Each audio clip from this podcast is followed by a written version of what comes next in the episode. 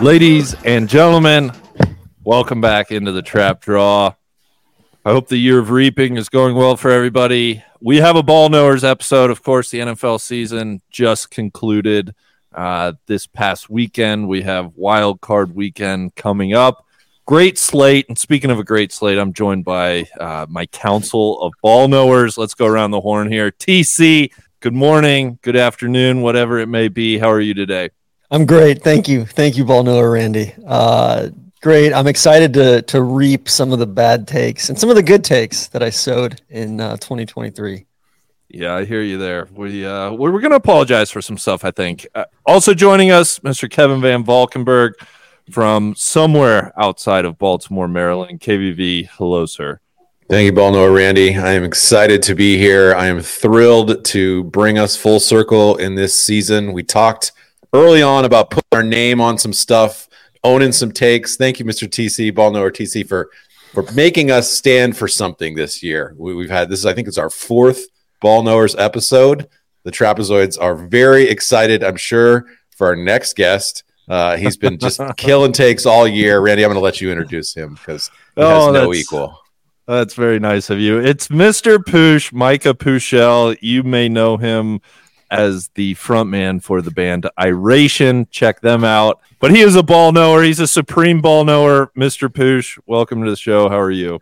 Thank you, ball knower Randy. Greetings, all the ball knowers. Uh, pleasure to be here once again on your show. Thanks. Absolutely. Uh, TC, we um we're gonna do a nest ad today. Is that right? We are. We are. You know, we're going to keep this one tight. We, you know, we told some of our sponsors, hey, you know what? In, in honor of Brandel Chamblee, we're not going to do any ads except for a house ad tonight today, and that's that's for the Nest. We want to just sign up for the Nest, people. We're we're we're going to take it to the next level this year. If you're a ball knower, if you're not a ball knower, we're, I think we've even talked about doing ball knower T-shirts that you have to apply for, but you have to be a member of the Nest uh, as part of the application process as well. But we're gonna have plenty of custom content this year. Nest gifts are shipping out uh, in the in the coming days, and uh, you know we we've got a great uh, January Nest episode podcast episode coming up here in the in the coming weeks as well. So go to nolayingup.com slash nest and check it out. I would tons highly of recommend. it. benefits there. Tons of benefits. We're gonna have exclusive writing this year, exclusive video stuff. We're gonna do some like AMAs. Ask me anything inside the nest, and I'll tell you it all.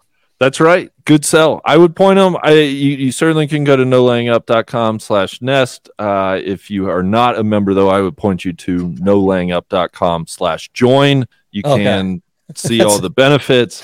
Uh, what you guys mentioned, exclusive content that includes a monthly member podcast, uh, 15% off every purchase in the pro shop, full access to the refuge, which is our message board, and a lot of other cool stuff. So folks can check that out, get involved. Great way to, you know, depending on how deep you want to go into the nest, it's it can be a great way to actually meet people in real life and play golf and who knows, you might make a friend or two. So yeah, thank you to us. Thank you to the Nest. Thank you to all our current Nest members. We very much appreciate the support.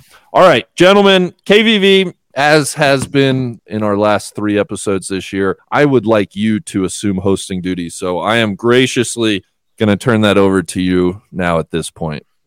Thank you, Mr. Ball Knower Randy. I'd love to, to be the host here, the Jimmy Kimmel, if you will, of this. It's just kind of serve it up to you guys and let you tell some some stories, offer some takes.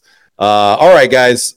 This is our fourth episode of this year. We, we've we've said some things, we've regretted some things, uh, but I want to start with a positive. What was your favorite moment of the NFL season this year? PC, I'm going to go to to you first. I think on this one actually. My unequivocally my favorite moment of the season was when Coach Flus up in Chicago refused to say like he said uh, Doubtful. Justin Fields was doubtful and basically kept saying that he was out, but refused to actually he was like, yeah, he's doubtful, but he's not going to play. But, all right, so he's out. No, he's doubtful. No, no, he's doubtful. like that whole exchange just made my day. And then continuing on with that, Andy Johnson, uh, our dear friend, I would I would even say I think Andy has some ball knower tendencies, Mm. um, but he's also got some some red flags there with some of the Mhm. Justin Fields Bears takes. He sent me a a article off of Bears.com about Kevin Warren and just uh, his his kind of day to day on a game day, and it was one of the most insane things I've ever read. So that like the Bears just provided a lot of joy this year. Love that. Uh, Mr. Poosh, let's come to you. What is your favorite moment of the NFL season this year? I think my favorite moment of, of the season actually happened this past weekend um, when your boy Jameis Jameis Winston Mm. t- said we were in quote victory formation, which means we're going to do whatever we want to get that victory over over the Falcons, and went ahead and just ran the ball to Jamaal Williams against the coach's orders, score, and then Against DA. against DA, and then had Art Smith absolutely loses shit for running onto the field, going, "What the f are you doing? What the f are you doing?" Like, and Den- Dennis Allen just going, "I understand that. I understand that." Repeat it. and then he got Jameis fired like three hours later. So it was like the greatest chain reaction of, of things that just happened right in a row. Um, and you know that I'm not the biggest Art Smith supporter after what he did to Bijan's rookie year and, and concurrently my rook- my uh, fantasy season. So, uh, yeah, that was it for me. Love I that. would say Uh, also just Ja- it sounded like Jameis had some some ill will towards Da. Uh, you know, Da's kind of minimized him, marginalized him you know, over the last couple of years, and and you know this was Jameis's way of getting back at him a little bit. Jameis did say, I think we should emphasize this. It was a team decision. The team Yes. decided this. No, you know, he was took great umbrage with the reporter suggesting that uh, Jameis went rogue on this. And respectfully, I'm just respectfully telling you, it was a team decision, uh, which I loved. I love Uh, that he just he took victory formation as kind of like an open, like you know, just an open ended, like you do whatever you want. It's a victory. Who was uh there was there was a great story. God, this was a while ago. I think it was a college coach. TC. I, this used to be one of our favorites, but it was about was it Charlie Weis? Maybe uh, was it a Notre. Dame backup? He sent in at the end of the game, total victory formation situation, and uh, I think either on the sideline or through the headset, he was like, "Hey, man, uh, we're we're gonna throw it deep." You know, we're we're gonna chuck it, and the quarterback was like, "What? Really?" And he was like, fuck no, take a goddamn knee. This game's over. Uh, that always tickled me. I can I can picture Jameis. Charlie Weis, uh, you know, purported to be a ball knower, Hmm. and then it was, Turned was out actually his- not. Decided Was- schematic advantage was Uh, not yeah, so he had that going for a little bit. I always love that. I always love the, the fact that uh, he stepped in that with a 60 minutes interview. Not too many coaches uh, basically like put that put something on their football tombstone by going on 60 minutes and telling something to Steve Kroft.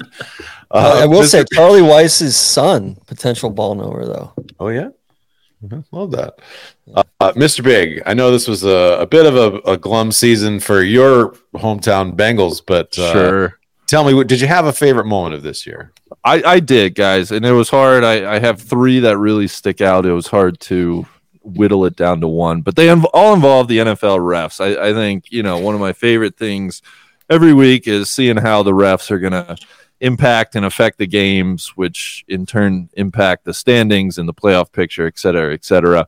Um, you know, honorable mention to our guy, I think KVV, or I apologize, maybe Tron or Ball Knower or Poosh. You guys tipped me off the Jaire Alexander coin flip fiasco in Green Bay, uh, where he went rogue and went out for the coin toss and then proceeded to say, We want to kick. We want to kick, meaning we actually want the ball in the second half. He didn't realize, you know, you got to say you defer in the first half. So the refs talked him out of potentially having to kick both halves, which was which was great. Of course, the recent Detroit Dallas ending with uh, you know the tackle eligible brouhaha and the ref Brad Allen saying one thing and Dan Campbell and the Lions saying another thing.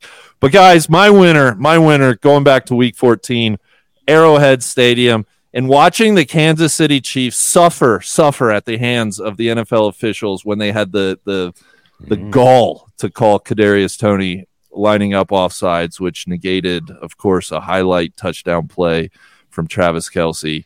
Um, just I, I just I oozed pleasure and enjoyment out of seeing Patrick Mahomes and Andy Reid uh, not get a call to go their way for once in the last what has seeming five six years whatever it's been. So that was my moment of the year.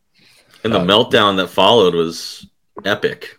Mahomes just whining, bitching- little children. Mahomes whining and bitching to Josh Allen in the post game about it. What worst call, and- worst call. yeah, ever. worst call ever. Like, God, that was just enjoyable. get over yourself. Randy, I will say the the Jaire Alexander post game interview after that went like that was one of the most insane, like unself aware interviews I think I've ever seen He anywhere. seemed like he was stoned the entire time. Yeah. Yeah, Uh, yeah. he seemed like. Uh, don't want to libel Mr. Alexander there. Uh, guys, I guess I would just say my favorite moment of the year, and I don't mean this towards the man, but early, like the very first week of the season, before anything had kicked off, I everyone was the Jets were like, you know, just hyping themselves up. They're doing the the stuff on the hard knocks, and and everybody was up in my kind of grill when I sort of said essentially, you know, like the Jets season, it could implode. Like you just never know with Aaron Rodgers. Oh man, I had a bunch of people in my mentions being like, you know, ha ha, can't wait till like we're 12 and 4, we're gonna dunk all over you. Not 30 seconds into the season, the whole thing came unraveled uh, with Aaron Rodgers. after he Rodgers. ran out with the After American ran- that, that was the other part. Yeah. TC. on 9/11. The Mister like I'm not asking DeShone Kizer all those years ago if he thought 9/11 was an inside job. Allegedly, was leading the charge uh, on 9/11 to to honor America, and then all of a sudden uh, things went went very bad and have kind of gone bad for Aaron ever since. Somehow he managed to keep himself in the news the entire year. Uh, including, uh, you know, perhaps potentially embroiling himself in a lawsuit with my old company. Uh, we'll see. As we are recording this right now, he is sharpening his knives. It seems to be on McAfee today. So who knows? By the time this comes out, what uh, that will bring. He had some Uh, quotes yesterday about uh, you know wanting to uh, not be you know not be the center of attention. Wanted to be the you know like the, there's been Cut way the too BS. much circus BS Mhm. going on this year. And it's like, yeah, man, like, are you serious? TC Uh, the TC sent in in the stream. He sent the the article that said the jet the Jets need to cut out all the BS in- in 2024, and then he followed it with the Tim Robinson in the hot Yeah. dog hot dog true- outfit gif. That really that True in real life, funny. we have to Yeah. find the guys who did this situation. Which uh, you know, I think Garrett Wilson seems like a real one up there. Sauce seems like a real one. I almost feel Mhm. like you know, if I'm those Brees guys, Hall. I'd- Quinn Quinn and Yeah. Williams, real one. And we Yeah. know we love Saleh. You know that this is a pro Saleh podcast. So, Exactly. uh, Yeah. Hopeful that they can figure something out. Uh, KVV is this a, a pro Norby podcast as well? God, that's a great. Uh, God, I'm gonna have to abstain from that one, TC. I don't know how I feel. I never actually dealt directly with Norby, so anything that I would share would be secondhand. Uh, Norby. you know, Is it Nor? Is it short for Norbert? Uh, I have I- no I idea, so. Mr. Poosh. I, I do not know. so I, if you're not, if you're totally unaware of what we're talking about, God bless you. Like uh, you're, you're extremely less online than we are. But it's Norby Williamson, E ESPN executive, who uh, Pat McAfee is feuding with at the moment. Uh, all right, guys. Yeah, we this this text thread uh, that became the Ball Knowers podcast came together uh, over I think a, a very I don't know like bizarre uh, circumstance of that we were arguing over Justin Fields. Mr. Push of course, that, as that Justin as one does. Yeah. as, as all podcast great podcasts do. Uh, Mr. Poosh needed a little backup. I was, uh, I was sort of like, all right, you know, I'm, I'm ready to offer some takes about Justin Fields. You know, 18 months ago, two years ago, we came together. Uh, we we've been discussing Mr. Fields and other ball knowing things ever since. I feel like we should start out with Justin Fields as a as a tribute. He might not be with the Bears next year, uh, so we'll have to kind of evolve our discussion if he still becomes a topic of it guys, what do we think about Fields this season? I, I went back and listened to our season preview. Poosh, you said you know he you were still all in. He was still going to be your guy, and you know what? I backed you. I said I think he's going to have a good season. I said I thought he would throw for 3,300 yards and rush for 1,200 yards. Uh, you know, TCU pointed out he thought he said he was going to throw for 5,000 yards. Uh, turns out our predictions were a little bit of a, a bit of a reach. I think Uh, I was incredulous at the 1200. Yeah, yeah, That's you were. so many yards. I and you know what? He rushed for like 1,100 last year, so I was like, oh, but but I my I guess of kind of thinking that through quickly came clear, and I was like, ah, there's no way he can rush for 1,200 yards. He'd probably die if he rushed for another 1,200 yards. Uh, and I said seven and 10 was a good goal for the Bears. Turns out Fields only played 13 games. He threw for 2,500 yards and he ran for 657 yards. Guys, where do we stand on Justin Fields? They ha- the Bears have the number one pick uh, because the Panthers are so terrible this year um, because of the DJ Moore trade. Should the Bears stick with Justin Fields or should they move on? I think I'll- it's I'll- fascinating. I think they need Fascinating to move. I mean, I've and I kind of said this as, as we followed up on this during the year. I, I do think they need to move on, and that's just because I don't think what's happening in Chicago is healthy. I think that he's kind of been beat up by the whole situation there. I think he's definitely in a like I said. I think the system is not right for what what his strengths are. He's not the he's not he's an athlete playing quarterback, and I think that's you know that's what it is. I think at, at this point, that's it's pretty obvious. He's not your typical. He's not going to get in. He's not going to nail reads one two three. He's, not the processor on that level. But I do, like I said, I th- think he can be effective, and I think he can be dangerous in the right system and the right in the right situation. Like, do I think? I think that we said this last time. Do I think in if you were in Atlanta on the turf with that running with that running that that stable of running backs uh, with a with a coach like Steichen or somebody that or Slowik or somebody like that that could really use him, utilize him in a, in a proper way. I think he could be nice, but in the wrong situation, I think he is not the not the call. Guys, I'll just point this out. Desmond Ridder threw for 2,836 yards. 13 games started this year. Okay. So two, you know, three, 300 more yards than Justin Fields. Yeah, yeah, we. So f- Ridder just to piggyback on that, Fields 13 games, went five and eight as a starter, 61% completion percentage, 2,500 yards, 16 touchdowns, nine interceptions, and then on the on the rushing side, added excuse me, 657 600 yards. And four touchdowns. Now, over his career, uh, 10 and 28 as a starter. This year represented his his I believe his highest completion percentage. Um, I don't know. There there's progress. Poosh, I want to reach across the aisle. I I think Fields got a little bit better. I just I I fail I fail to see how he is supposed to elevate a team and win you know how, how does he win a, a conference championship? How does he win a super bowl without just like the best defense and best running game around him? I, I simply don't see it. I'm not completely sold on caleb williams drake may so that's what makes the decision extremely tough in my opinion. But I, I think the bears have to rip the band-aid off and, and go a different direction. It just seems like things aren't going to get there in Chicago for him. I don't. I don't think he's a pan- panacea quarterback. Like he's one of those where you just stick him in, in any situation and he's going to make the team immediately a contender. I think he he's going to be one of those guys that's system QB type, the Tua, you know, that mid mid range quarterback where if you get him in the right system, where he's throwing down the field and he's He making takes one so quick many one. sacks too. he, he holds the ball too long. I think that's like a big thing where he's kind of he has this thing right now where he's afraid to just pull the trigger, and that obviously ends up in a lot of sacks and ends up in a lot of turnovers because you're just standing in the pocket. And but I, and I do think the Bears need to move on, and that's just simply because they need to reset reset the timeline with the quarterback because he's in year going to go into year four now, and Mhm. then you're you're having to either re-sign him and make a decision, whereas you can go get May or you could go get Caleb Williams and you're just starting right over at scratch. The only issue is that Ryan Poles, The Poles Like- assassin. the Poles assassin, is needs needs to make a decision on on flute, flutes, and they need to get a, a proper OC in there. Otherwise, it's just the same thing and is going to happen over and over again.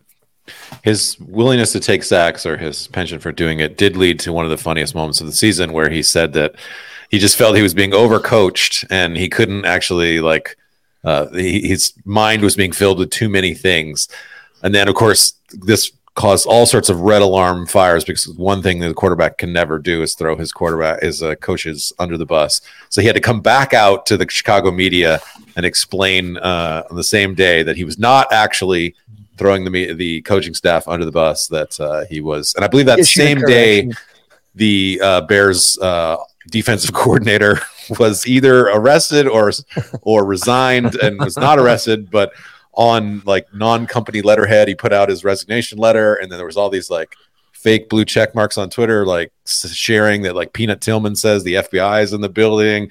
That was kind of one of the craziest days uh, in the history of the Bears franchise when all that shit went down in like 24 hour period.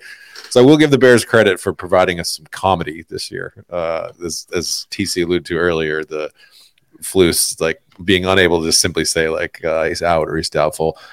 I kind of feel like I, I don't. I'm not a huge Caleb Williams guy. I think you know in our chat that I've been he's sort of potentially saying malcontent. Yeah. all year. I think that, that you have to really rework. He's super talented, but you're going to have to really drill into his mechanics. You can't just like assume he's going to be the next Mahomes and can be able to like freelance and do crazy shit.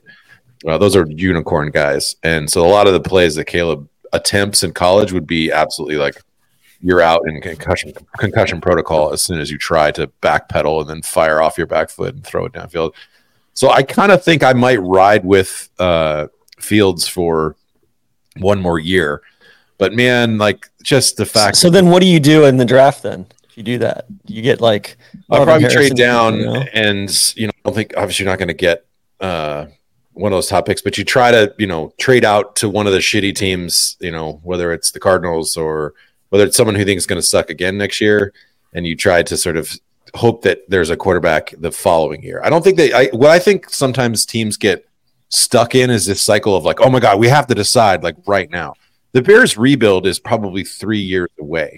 So that's two potential three more drafts. You know, I, unless you really think that Caleb Williams is like a generational prospect, then I'm not sure why you have to like make this decision for this year. I don't know that he is like everybody. Every how often do we really get a generational prospect?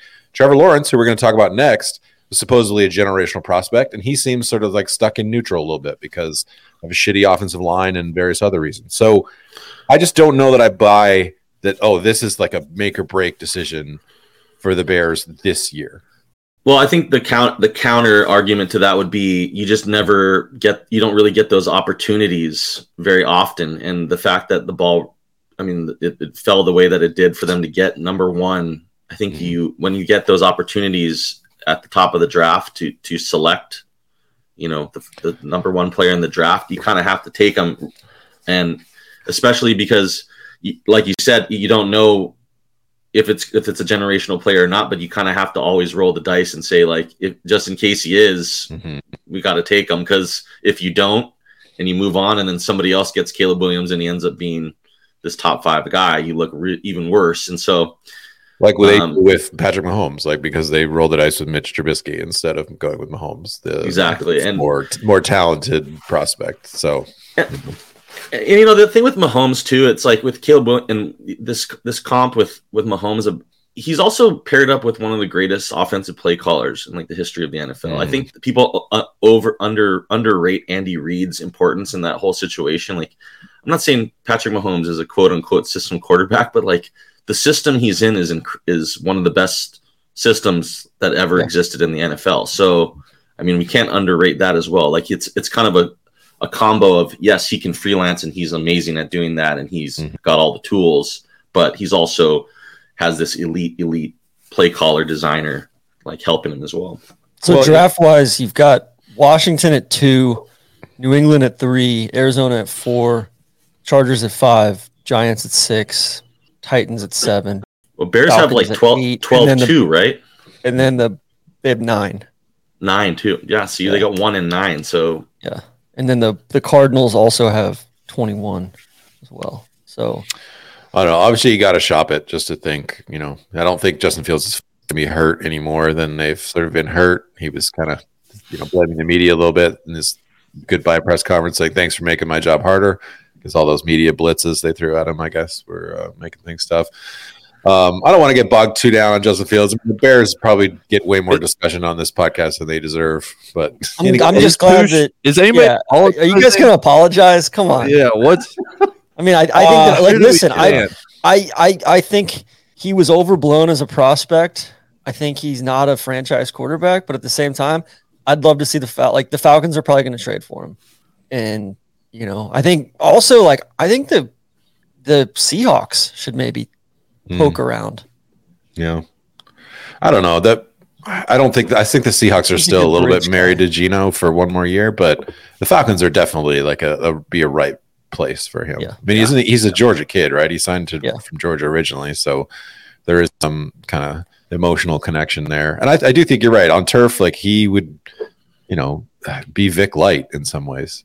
Uh, down and there. then that division that I mean, I'm not like the NFC North is like a great division, but I feel bad for him because I think like uh, we've been critical of Ohio State in terms of like making quarterbacks ready for the NFL, and I think Ryan Day failed him a little bit in terms of ha- you know helping him get to what he needed to be, and then I think that the Bears failed him immensely in just being the Bears, and so who knows if he had been you know uh, in a different place. I, for God's sakes, if Shanny had just taken him instead of Trent, you know, Shanny didn't want Trey it. That was the whole. That was the whole thing, right? And Push, Push had to square those two things, and he still never quite reconciled that before. I'm So- not and sure. Also, offer I would like to say go ahead. Randy and I, Ball Knower, Randy and I were, you know, identified Stroud as an elite prospect. So it's not an Ohio State thing. Yeah. Okay, I- all right. I mean, we'll get to Stroud. Let's talk about Trevor Lawrence, ball knower TC. I, I, you know, there's a lot of people coming at me all the time, being like, "You need to make TC answer for Trevor's terrible season." I don't know that terrible is sort of an accurate discussion. Trevor still threw good. for four thousand yards. Uh, his t- his touchdowns were down and his picks were up. Er, You know, a couple of weeks ago, I got a, a note from a, a, a ball knower at ESPN was like, "Is it possible that Justin Fields is actually the best quarterback from that class?" I was like, "Whoa, that is that feels like you're on drugs." There, I'm not going to name this person. Uh, I, Lawrence is still the best person uh, from his class, but TC they start eight and three and they finish one and five and miss Yeah. the playoffs. Please answer for us what happened with Trevor this year. Well, I think it, it goes way beyond Trevor. Trevor didn't play well. Uh, I'll be the first to admit that. But I think just Brandy's boy Press Taylor, uh, not exactly working with a full deck as far as an offensive line goes. They run so many underneath passes. It's Mm. crazy. Evan Engram, he was getting the foie gras treatment, just getting force fed all year. Christian Kirk had the poor muscle injury. I think he hurt one of his balls. Uh, you've got uh, yeah, that happened know, in the Monday night game. yeah. Zay was- Jones was out. For He a long became a ball time. knower for sure. Yeah, uh, you know that like in the O line was just god awful. Like Cam Robinson had the PED suspension. Anton Harrison, you know, looks like a decent draft pick at this point, but you know definitely had to get his feet under him a little bit. You know the O line, like we had Walker Little starting for a while. It wasn't good. It was a porous, shitty offensive line. Uh, ETN was banged up, and then Trevor's been so he had the knee, then he had the ankle, then he had the shoulder, and I think like the shoulder, like he's like you look at him throwing the ball right now, and like I think he's all he's got cortisone out the ass and the shoulder. It's like it was the first start he's missed in in his entire career. Uh, I think going back to Clemson, so it's Are you, You know, concerned at all? uh, No, I'm not. Trevor? I'm not. I'm well, I'm, I'm more concerned about the roster because I think Okay. Baalke and it, it's just like they're not hitting on the guys they need to be hitting on. It's it's really really poor. They're in, they should be in such a better cap position than they are. It's not good. They're they've kind of wasted his window. He's about to get a hell of a lot more expensive. You know, I think they'll at this point they probably won't extend him. Uh, Oh, they'll really? wait. You know, they'll wait till Wait another year. yeah, wait another year and then give you know, I, I don't think there's a complete reason to right now. Um, You know what? I know, thinking about this. Got this night. massive Josh Allen extension coming up. I think Yeah. Travon Walker's going to be good. I think he had he took a big step forward this year. A bunch of people were shitting on him. I think he's better than like I think the defense was like they just were so bad up front on offense and defense. Calvin Ridley was a mat. I, I will apologize first and foremost for Calvin Ridley. You did Really, say he'd like, be a predator this year. Yeah, that he would have like potentially they were on the same 1,700 yards receiving. Uh, he barely got to a thousand. He just like doesn't. He's just not physical, man, Mm. and he, he's just all finesse and he's all you know. He he's trying to get every call, and it's like, dude, just go play ball and like let the let the refs call it accordingly. Um, They fired. They fired Caldwell. So Yeah, and like most of the defensive staff, except for I think one or two guys. Um, but yeah, does- we like does Baalke still like have a job there. it's crazy, man. I know, It's I know. nuts. Pooch has a line to a lot of guys in the league. Can li- Pooch, can you get a line to Shad Khan and be like, "Hey, it's time to move on from from Baalke. I've seen this. I've done this." listen, if Baalke is a he is a, a player. I'll just say that he knows how to he knows how to manipulate. He knows how to to work his way into those situations. There was a Wickersham article about when Harbaugh was with the Niners about how that relationship frayed and became this like really awkward. They don't talk to each other. They went from playing uh, racquetball with each other to, to like basically hating one another. Harbaugh and Baalke, and but Baalke won won the kind of Game of Thrones uh, esque thing with with Jed with Jed York because Harbaugh told Jed York only uh, he tried to go into a meeting and he's like no only men are allowed in this meeting. And that turned yeah. And that turned Jed York again like put him on Baalke's side as opposed to being on Harbaugh's side. So when everything kind of fell apart they got rid of Harbaugh. So Balky stayed on for another couple years before they, they just kind of cleaned the whole front office out. But I feel like that's what he's really good at is just kind of sticking in a, in a place, even if he's not hitting drafts. And I think if this, if the Jaguars don't hit this next draft, they're in big trouble. Like if they don't hit a couple of real pieces, they're in deep, deep shit. That's the thing. They're just not hitting on you know some of these second, third, fourth rounders. That's you know it's like like what are we do? Like there's some bright spots here and there, but there's also some some. You kind of have to, honestly. You kind of have Totally. to hit like deep, uh, one or at least one or two, like mid round, mid or. I think the one that I really wish we had back, and I loved it at the time, but I wish we had it back was the the Devin Lloyd trading back up into the first round to get him. Like that was, I don't know, feels like kind of a, a luxury piece at this point. He hasn't played great, so I don't know. We'll see. Tyson Campbell's going to get more expensive too, so we'll see. I'm, I'm not, you know, I'm going to give Trevor till the end of next year to sink or swim. I think, uh, you know, year three was was I, I like he definitely took a step forward in year two and he regressed this year, but I think it was due to a lot of stuff beyond his control and played through a lot of things that I think if they weren't in the playoff hunt, he wouldn't have been playing through those things. I did see TC to your point about the line that I'm not a huge analytics guy, but I think they ranked like 31st in like short yardage, like drive off the ball or something, like whatever that statistic is. Essentially, like, can you how much push do you get up front from your line? And it was like one of the truly the worst in the league. So he was, Yeah, you know, there's And- no getting easy yards for the Jacks this year. yeah, and it was one of those things too where like it's you know they were so bad in the red zone partly mm-hmm. because of that, and they were really really bad on like they just had they just couldn't get any momentum going. It was like everything mm-hmm. had to you know everything was schemed out, everything was quick outside passes and, and little swings, and it was it was not good. So Okay. yeah, All right, guys. It's my turn to maybe eat some crow here. Let's let's talk about Jalen Hurts. Uh, I have been I don't know if I would say pro Jalen Hurts, but I felt like that your guys' assessment of Jalen Hurts, the eye test of Jalen Hurts, was really uh, I would say you didn't do the homework. I was I was upset. I was like, you gotta watch him play. He's a much better player than you think. He's a he's a leader. Boy, I don't know that I'd want Jalen Hurts to be my QB uh, after the this season. I know that there were some injury concerns, uh, but but as much as you have had to pay him, and as poorly as uh, it went late in the year for the Eagles, uh, I think you can still win with Jalen Hurts. Uh, I'm just not sure I can pay him like a top five quarterback to produce the kind of way that he did uh, late in the year. So hand up, I might have to be a little bit of mea culpa here on uh, Hurts's going forward. Uh, and and to go from playing pretty darn well in the Super Bowl to this moment here where the league kind of figured out Jalen Hurts a little bit that Yeah. you just push, you know, the, the Niners kind of exposed and we're and for act, actually we're coming out and just saying it. What was Bosa's quotes there? Yeah, we just knew if we didn't let him roll out or whatever if we just held him in the pocket that he could not beat us. Uh, what do we think of Jalen Hurts going forward? I, I would just like to say first and foremost that the tush push is illegal and will be Okay. outlawed Will be heading okay. into the new season as well. So, you know, I think there's a decent uh, chance both Kelce boys might retire at the end of this year. So you know, I don't even think you can do the tush push without uh, without Jason involved. Yeah, I mean, it's I don't know. It's one of those things where it's like elite offensive line, elite weaponry. They you know they lost the coordinator obviously, but listen, I think it's it's one of those things. It's like it's even in a perfect situation, the guy stopped playing well. That's tough. Well, I, A I would dispute that they're per, like elite offense. Their offensive line's gotten old. Like Lane Johnson is not Lane Johnson of like his twenties anymore. I think they're still a, above offensive line, like above average offensive line. Mailata and a good is Dogs. good. Yeah, Kelce Jurgens is.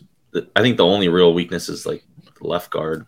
yeah, All right, Pooch, what did you see in that Niners game that made you assess? Well, yeah, I think. Bosa said, you know, we we we showed the league the blueprint, which was they they didn't really what they didn't do is they didn't just rush super hard upfield and try to try to sack him. They just kind of held their ground and kept him in the pocket and didn't let him break. And what it, the the problem with him is when he breaks the pocket and it becomes scramble drill, then he and he can either run or get get AJ Brown on scramble or, or Smith. That's when he becomes really dangerous and they just kept him right in the middle of the pocket and forced him to make a real, you know, proper throw on time, and he couldn't do it. And I think that's kind of damning. I think you know a lot of people came at me in particular about uh, some of my my Philly takes and uh, the, the, you know the Zoid. You know how the Zoids are. I'm getting I'm getting uh you know these all these email notifications from from from guys uh, posting on the message board, and I have Pooch, to go need in to turn off your like, alerts if that's true. I'm going to go in there and navigate that whole thing. I'm like trying to find it. I'm, I'm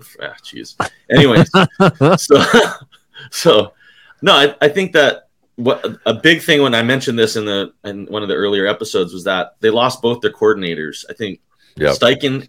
You're, you're seeing now that Sirianni, what, like, what does he do? I don't understand. Is he just a, he's just a mouthpiece? I think Steichen was the mentality. actual, yeah, Steichen was the actual brains behind the offense, and Gannon Pew Pew was you know the brains behind the defense. And now we're seeing they they can't figure out the defense is awful. They It's truly horrible. Yeah. They, they moved Desai down and they put Matt Patricia in, and they're just getting worked by Tyrod Taylor and Kyler. Dude, the, the Cardinals, you watched that game. The Cardinals should have won that game by like 21 points. It wasn't even close. And That's so sick. yeah, they were b- beating them up, and so it's it's an indictment of Sirianni, and it's an indictment of that team that they they really went stale. In the beginning of the year, they were kind of they still had a lot of the the, the playbook that they were just running and, being a team that was the core of it was still together. So they had their offense could kind of hit the ground running in the beginning of the season, and then as soon as people started to kind of figure it out, and the league always catches up at some point they didn't have answers. They didn't have the counter. They didn't. They hadn't get like schemed ahead, game planned ahead far enough where they had answers to whatever the, the defenses were throwing at them. So it just became this. I don't know. We're just going to run the same things over and over again, and, and, and you know they just ran out. It seems like they ran out of answers, is what it looks like. Is, is he hurt? What's uh what's the status on his finger? Well, it Uh, yeah. dislocated.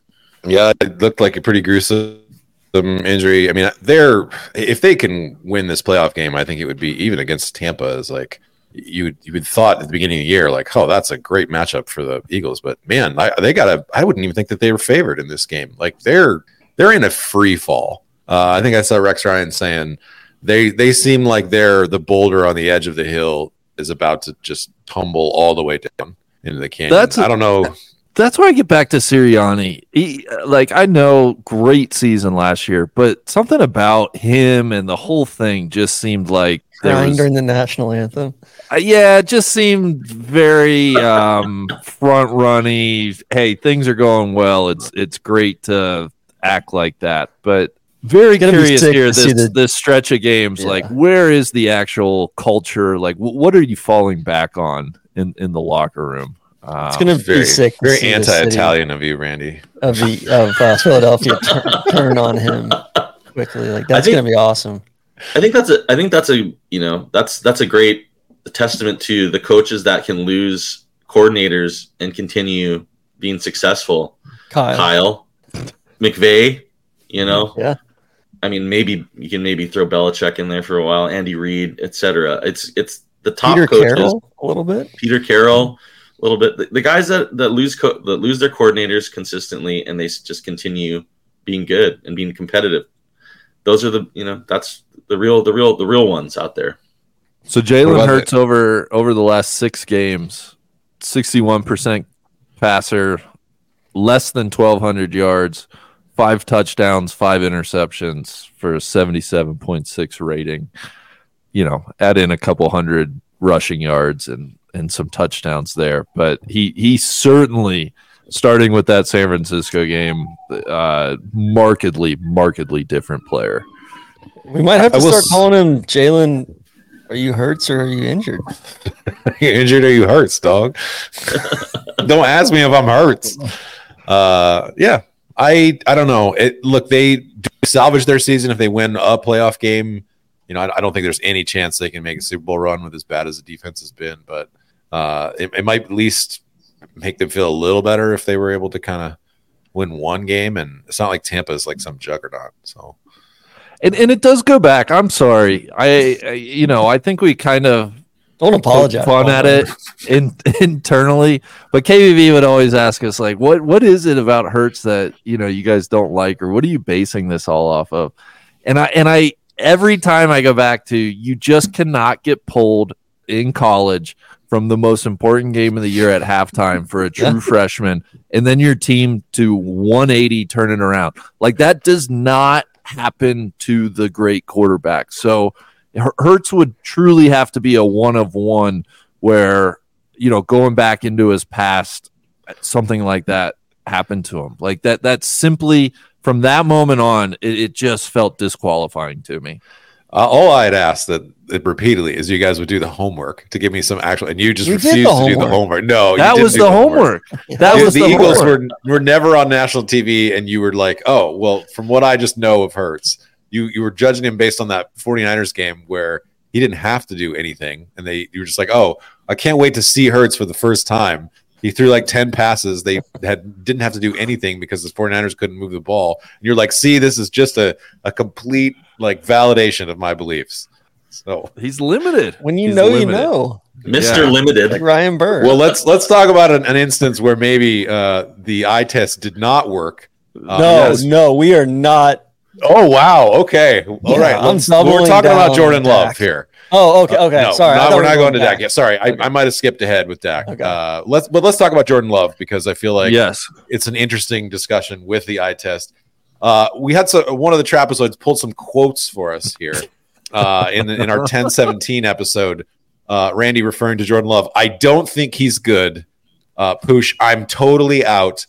Randy, not impressed at all. And then you came back again a month later. Uh, Randy, Jordan Love has not looked great. I think his time might be dwindling in Green Bay. When Guys, was that? Jordan- when was that? That was 11 15. So Okay. not that long ago. So late not into the year. long ago. Which maybe I think it like it might be because you know obviously this is a massive anti LaFleur house. Sure. Uh, I think maybe we like we've underrated Love even more because he's also going up against LaFleur's play calling as well. Why does Fleur not get the benefit of the Shanniness? Yeah, Like, why? mean, you I don't understand that. LaFleur guy. I, I, I'm, Interesting. yeah, I'm not. I that- think I think LaFleur LaFleur has done well this year. I think it surprised me. Like the passing the passing schemes have been nice, uh, and I think that Green Bay wide receiving core is actually pretty good. All there's there's like legit four players on that on that on that uh, core of guys. You know, without even with Watson being hurt, Jayden Reed Wicks. What's the other guy's name? Mel something. Uh, whatever. He's they're they're all good, and the tight ends are good, and they got two back. So I, I think, and you know they're running they're running like they had two backs. base One of them level base, the rest of base the year, level right? Kyle sch- right where they have base level Kyle scheme, which is good enough, you know. And if you can figure out something on the uh, you know with the passing schemes, it seems like he's got the passing schemes down. They're they're just letting Love do what he does. He's got a nice arm. Uh, he's got Aaron Rodgers like he, he's a looks like a clone of Aaron Rodgers with the way that he throws and the way that he's he throws out the back foot all the time. for no reason. He's just sitting in a clean pocket and just throws off the back foot, and it looks really sick. But you're like, why are you doing that? Just have good footwork and throw the ball normally. And I think a lot of that gets blown into wow, this guy's in, this guy's insane because of look at the way that he threw this and he's throwing these side arms. He's got a crazy arm. I mean, he's better than I thought he was. I'll just say that. I still I want to see the, the team's one game over 500. I said this on on the Twitter on Twitter. They're nine and eight in a bad bad division in a bad conference, and he wasn't good for half the year in year three in the yeah. same system. So yeah, he's playing well right now. Let's see if he can continue this. This feels like it could end up being a very Jalen Hurts esque scenario where he gets hot at the end of the year and it's like he looks good, and then all of a sudden next year he advanced though, this year. Yeah. Like, yeah, I'll say that. Which sure. which makes me wonder, like the the the contract that he signed, like what was that? Like he didn't bet, like he almost bet against himself.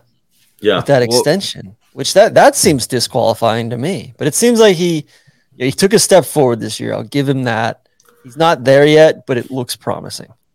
Uh, man, four thousand. Go ahead. Uh, no, well, yeah. Read off his stats. 4100 yards, uh, 32 touchdowns, completed 64% of his throws. Uh, you know, had a, a, real bad game against the Raiders, but uh, other than that, like was pretty darn good. You know, throughout the year, statistically, the second half of the year for sure. I mean, I just kind of think we judged him a little bit harshly. I mean, he played great at the in the, that Bears game at the start of the year, and, and that was like some of the referendum on him and Fields, like who was going to be the next good quarterback. And then he kind of had some some bad games, but then I think we kind of just just stopped paying attention. And it wasn't until really the end of the year when I was like, "Oh shit! Like this kid's playing really darn well." And watching him play a couple, he flashed against some bad games. teams at the end of the year. I mean, they played Giants, Bucks, Panthers, Vikings, Bears. You play the teams that are in front of you. Everybody's got a chance to play shitty teams, and if you play well against them, like that's how you put up good stats over the course of the year. I, I the Vikings Vikings win was the most imp- impressive, just because the defense on the Vikings mm-hmm. is pretty good. But yeah, hard so, to know. Can you you know can you trust him? Do you guys? Trust him? I KVV, you read you read my quotes there. I I was totally out on love, and I'm here to say I am totally in on there Jordan Love. I I, wow. I think that last quote about his, you know, not impressed, time dwindling, that was November 15th. He was just coming off a pretty mediocre game against the Steelers. The the season stats didn't look great. Since that game, what is that? Uh seven, eight weeks. Mm-hmm. 70% passer, 18 touchdowns, one interception, over 2,000 yards. And I think more than that, the eye test, because I have watched him a few times, and and to me, this is the difference between like a Jalen Hurts, a Justin Fields, a Zach Wilson, you know, whoever has kind of been like in that, you know, is he actually good or not?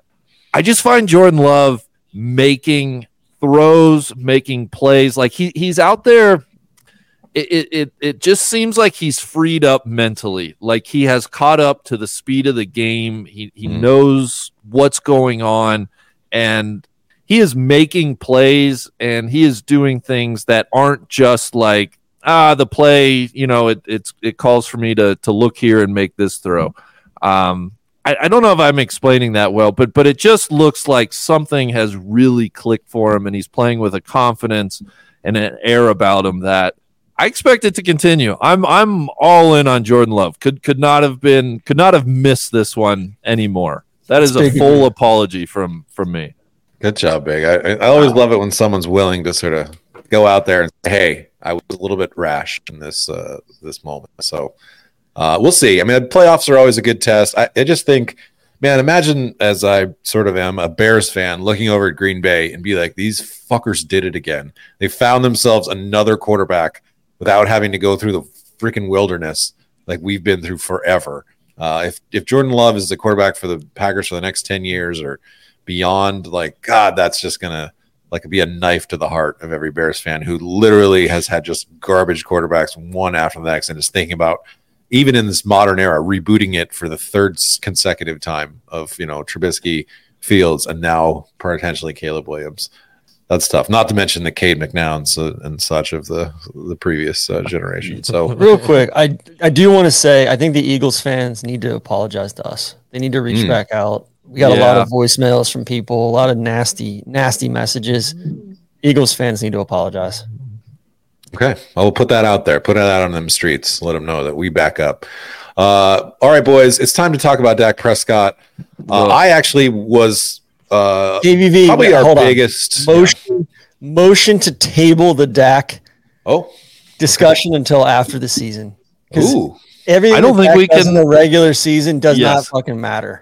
All Okay. right, he's got elite weaponry. We've seen this story uh, before. Elite offensive line. He shit down his leg in a couple big spots. You know, I think he's. I think he might have been fluffing the stats a little bit. Hmm. But the question's never been Dak in the regular season. It's Dak. You know, can he? Like, is he going to throw the most inopportune interception of all time? Is he going to turtle against the Niners? Things of that nature. So I think I don't think we can have this conversation until after the season. I think that's fair. Uh, we'll have to put that. Well, send me a calendar alert when you're ready to have the Dak discussion. Okay. Uh, I will be there. I will be ready. Do do we owe a collective apology to Mike McCarthy though?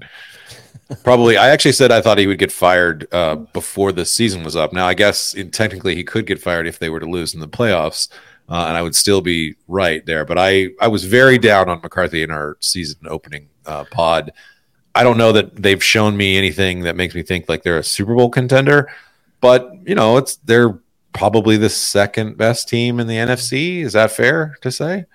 I'd say that's fair. I but I, I think I the think- Lions are still uh, better. Okay. Well, without LaPorta, it's tough. I think the the, the what, what the issue with McCarthy, which it's always been the case, is he's a great. reg- It's just like he's like he's like the Dak of coaches. You know, he's this really good regular season coach, but when you get him in the into the playoffs, when he has to make these crucial game management, clock management decisions, he Yeah. melts. And those Packers teams were are historical underachievers with Aaron Rodgers in his prime getting to like a number of NFC championship games and then losing or you know just losing really badly in in in the playoffs after having a great regular season and it just feels like that's who he is you can go 12 he'll go 12 and 4 he'll go or 12 and you know 5 or whatever it is and he'll have this great regular season record. The team will look real sweet. And then when they get into the playoffs they get exposed.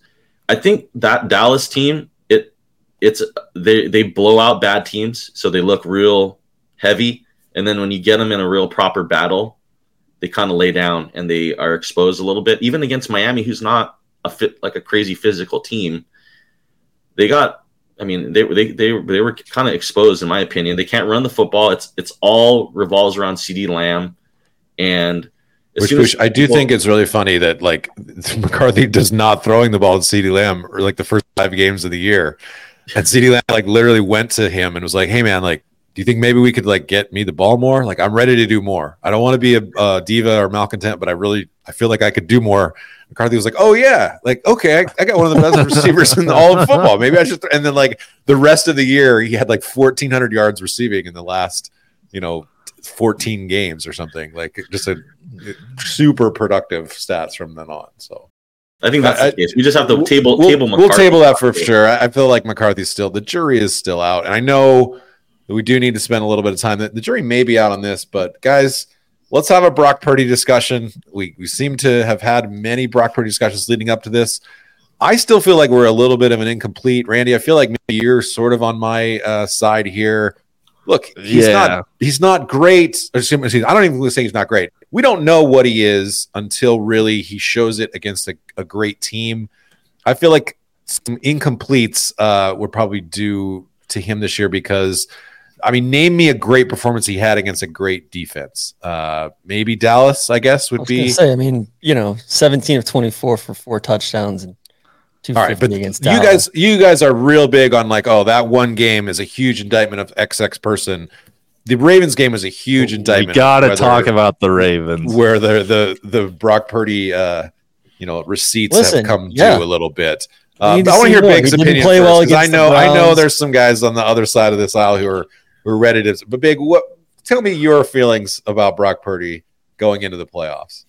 I think largely Brock Purdy is exactly what the Niners need him to be. I I do think the Niners quarterback situation is a bit different than other places. Why now? why would that be, Randy? You're walking simply- a fucking tightrope here, my man. Simply because of you know very very talented roster. Uh, they've they've done a ton both in you know trades, the draft, free agency to improve that roster, and the scheme of Kyle Shanahan uh, seems to be a bit QB agnostic. Um, you know, I, I think I think it requires by and large somebody to to manage the game, and I, I that's not completely pejorative. I, I just feel like we've seen guys do well in the Shanny system, Jimmy G for one, um, but we just haven't seen Brock and KVV. This gets back a little bit to that Ravens game on on Christmas night.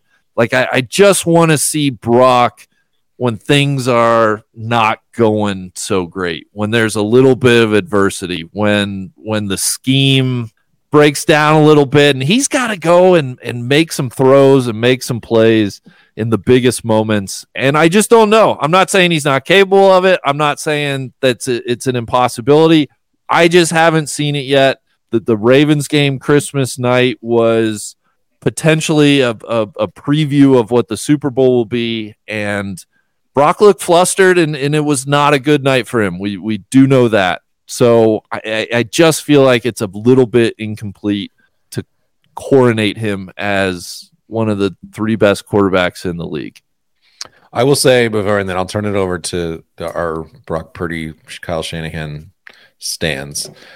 I think that a, a real skill of a quarterback is getting the ball to your playmakers and letting them in space and letting them perform from there. And I do not think that that is a weakness. I find it to be abhorrent that people use that as some sort of indictment of like, oh, well, anybody could do this. You know what? If anybody could do this, a lot more teams would be successful. And if it was just the system, then everybody should run the fucking system. That's such a stupid way of looking at ball, in my opinion. Quarterbacking is not just like can you make the impossible throw. It's can you make the simple throws and can you move the chains and can you play Pre-snap within the pre-snap read, play within the rhythm of the offense, not make fucking dumb mistakes. Now, I do think that the Ravens showed him some looks that he hadn't seen before. They showed him some pressures that he hadn't seen before, got him a little bit flustered, but that's okay. Like that's part of the learning process. I imagine that he would play better if they played again, uh, unless you know the moment got too big for him. But I do think that there's gonna have they're gonna have to sort of find ways to not necessarily like overcome his weaknesses, but put in positions where it's like, hey, we might not be able to like they looked like they were tearing apart the Ravens on that first possession. It was I was like, man, this kid is just owning them. And all of a sudden it was like one adjustment and he just was like, oh shit, I do not know where the safety is going to be. I do not know where the pressure is coming from. So uh, that's I think going to be a great test for him come through the playoffs is you know, we got a whole year of tape on him. Is there some different kinds of good defensive coordinators who can put different pressures on him? I still think the Niners are an absolute like 70% chance to make the Super Bowl because I just don't think that the other teams match up well with them. Uh, they're going to, you know, have the home field advantage throughout. They're a great team, but I just don't know. Like, I'm not ready to sort of anoint. Uh, I do not think like Purdy should be the MVP. Like, you just can't sort of, you know, McCaffrey to me is so. And I and listen, I picked McCaffrey as the MVP of the league uh, in our first thing of the year. So I, I just think I'm ready in defense of him or some at least some realistic discussion of him. Uh, Pushan, I'll let you have the last word. So TC, I'll turn it to you first. Your thoughts on Brock Purdy now in this moment? Thank you, Ball Knower, Kevin. Uh, Thank you, Ball Knower. It's uh, yeah. I mean, it's pretty. I feel the same as with like I feel the same with Brock as I did at the beginning of the season, Mhm. which is I believe in him. I think he's I think he's a dude. I think he's a you know a super processor, and uh, you know he, he like listen he's still a second year guy right like he's you know he's gonna make mistakes he's gonna get flustered he's gonna see some new things but you know like i think the most valuable thing he possibly could have had was that ravens game. You know like i'm glad that that happened versus you know not having happened.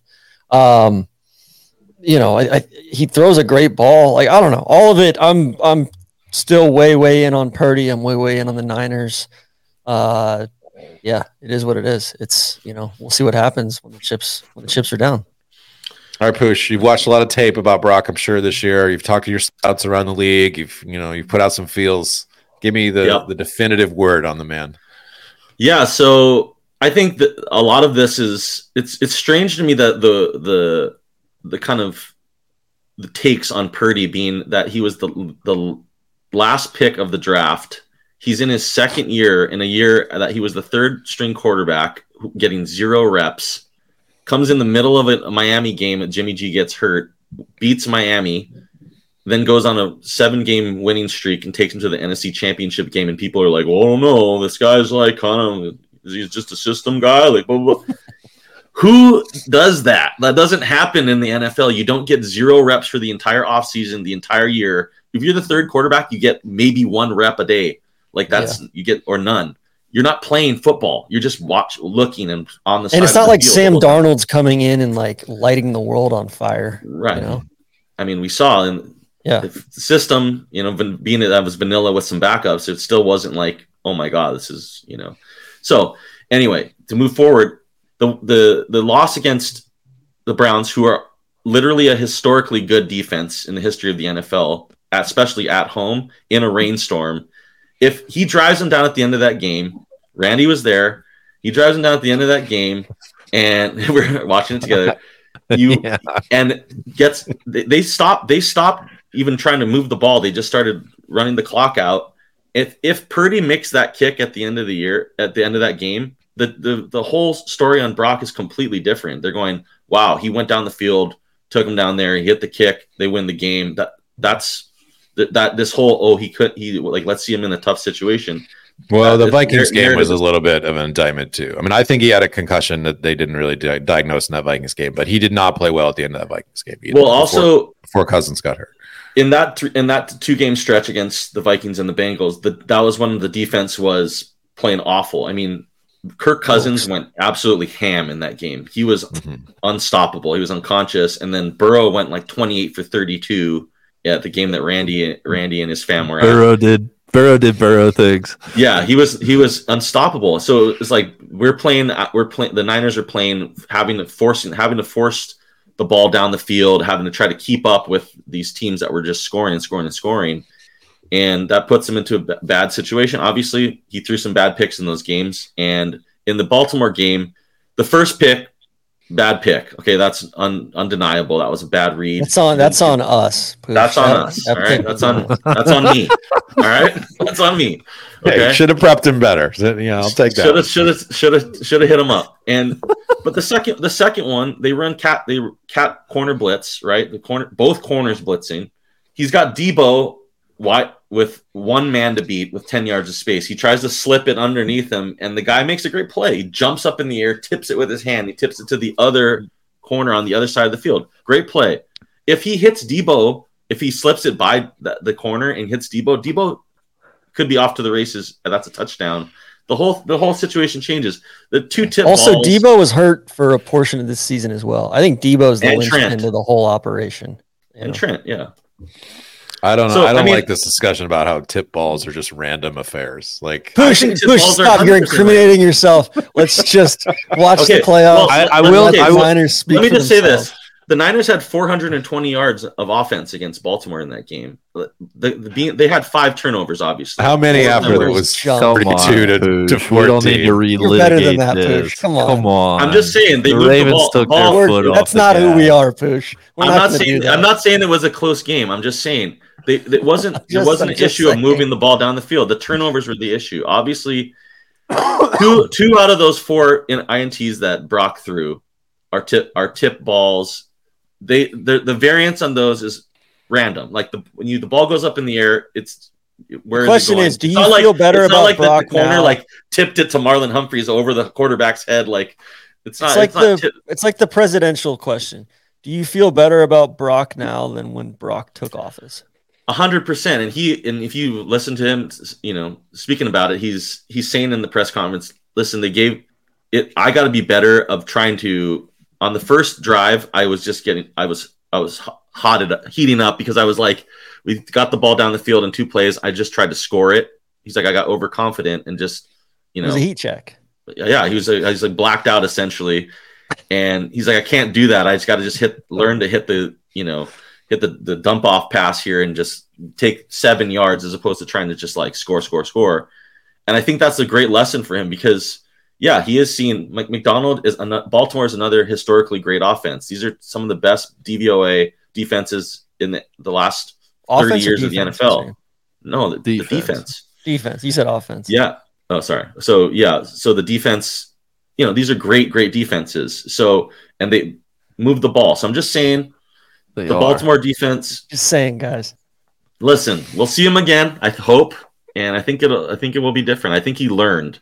You could see when he went when he played against Washington, he was definitely playing a little more conservative, and he's like, "Listen, we just need to win this game. I don't need to be do anything crazy." I think that's he knows. I think he's a a really really smart, confident dude that is you know he doesn't come out in the press and get all weird and braggy, but I think he he know he's a he's a dude. Fits in with that team. I'll say there's some glue there. Uh, leadership, I think, is an important part of being a quarterback. You have to, you know, inspire the other guys to at least have confidence in you that you're not going to fuck things up. Uh, I- that is, you know, as we'll talk about Herbert in a minute. Like, I still don't quite buy that uh, Herbert's personality is actually kind of something that will translate into like locker room confidence. And I, I actually think the opposite about Brock. Like I think those people, those guys believe in him in the locker room. So Yeah. Underrated. uh, we'll let's see. It's, it'll be a good. minus passing record. Yeah, that's you know. Look, Joe Montana never made like, and, and Brock Purdy's not Joe Montana, but Joe Montana never like made these like you know Justin Herbert type throws where it was like, oh man, like look at that amazing arm. Like he got the ball to people in space and he understood Walsh's offense and there was no like discussion back then of like, oh, you know, Joe Montana was a third round pick. Like he he'll never be- the Niners answer. Like it was just like, no, this dude is getting it done. I just I a, a big part of me feels like sometimes analytics and fantasy football has clouded like what we're actually seeing right in front of us, which is like, hey, does this person recognize where the blitz is coming from? Does he put the ball in the plans of a playmaker? What more actually are we asking for here from a quarterback? You know, but Win- the fun thing is about really all that matters. Yeah. yeah. the fun thing about the NFL is you can you can view it however you want. If you want to jerk off over stats, you're, there are more than enough stats now for you to do so. So, uh, all right, a little discussion where, where we've had a lot of quarterback talk here, but I just want to hit on a few more because I think uh, obviously quarterbacking drives a lot of what's success and what's enjoyment about a team. Uh, Mr. Lamar Jackson, likely the MVP of the Uh, I was actually a little bit more skeptical about uh, Lamb than you guys were. I think at the start of the year, uh, Huge maybe lamb a- guy. This has function of always been a lamb house. maybe it's just a function of being in this town and and hearing the sort of daily like ups and downs of uh, of Lamar's contract stuff that kind of soured me a little bit. Uh, played pretty darn great. I think one of the things that maybe hasn't been discussed enough is how Lamar kind of learned to to scramble around, but then not basically like just take off whenever to sort of scramble to make space to make uh, make plays within you know, sort of the system to not necessarily think like, all right, fuck it, my you know first and second read is uh, is not there, and I'm just gonna I'm just gonna go. Uh, played really good at that Jags game, TC. I know you were there in person. Oh, Uh, first so time I think- impressive to watch. First time I think seeing him in person. Give me your thoughts on what it was like to watch him live. Yeah, just scrambling to throw it, and I don't know, just the way he uses his blockers and sets things up. It was, it was so impressive. Like we were sitting kind of one of the corners, so you could kind of see down the field, and just you know, watching him work horizontally and and set things up was was fantastic. And He might have know, broken it's- the Jags. In fact, he might have. yeah, it certainly helps that he's got some real receivers now with Zay Flowers and you know Beckham and Mark Andrews. Likely looks good. Like they're using him Sure. well. I think I think Zay Flowers is low key. Yeah. the Yeah, he's That- good. like I know Lamar's the MVP of that team, but I think Zay unlocked Lamar. He he has made Lamar so much more dangerous, just because with how shifty Zay is. Like Mhm. y- y- you can't really cover him one on one, and then when you got to devote more resources to to kind of keeping him in check, it just gives Lamar more field to operate.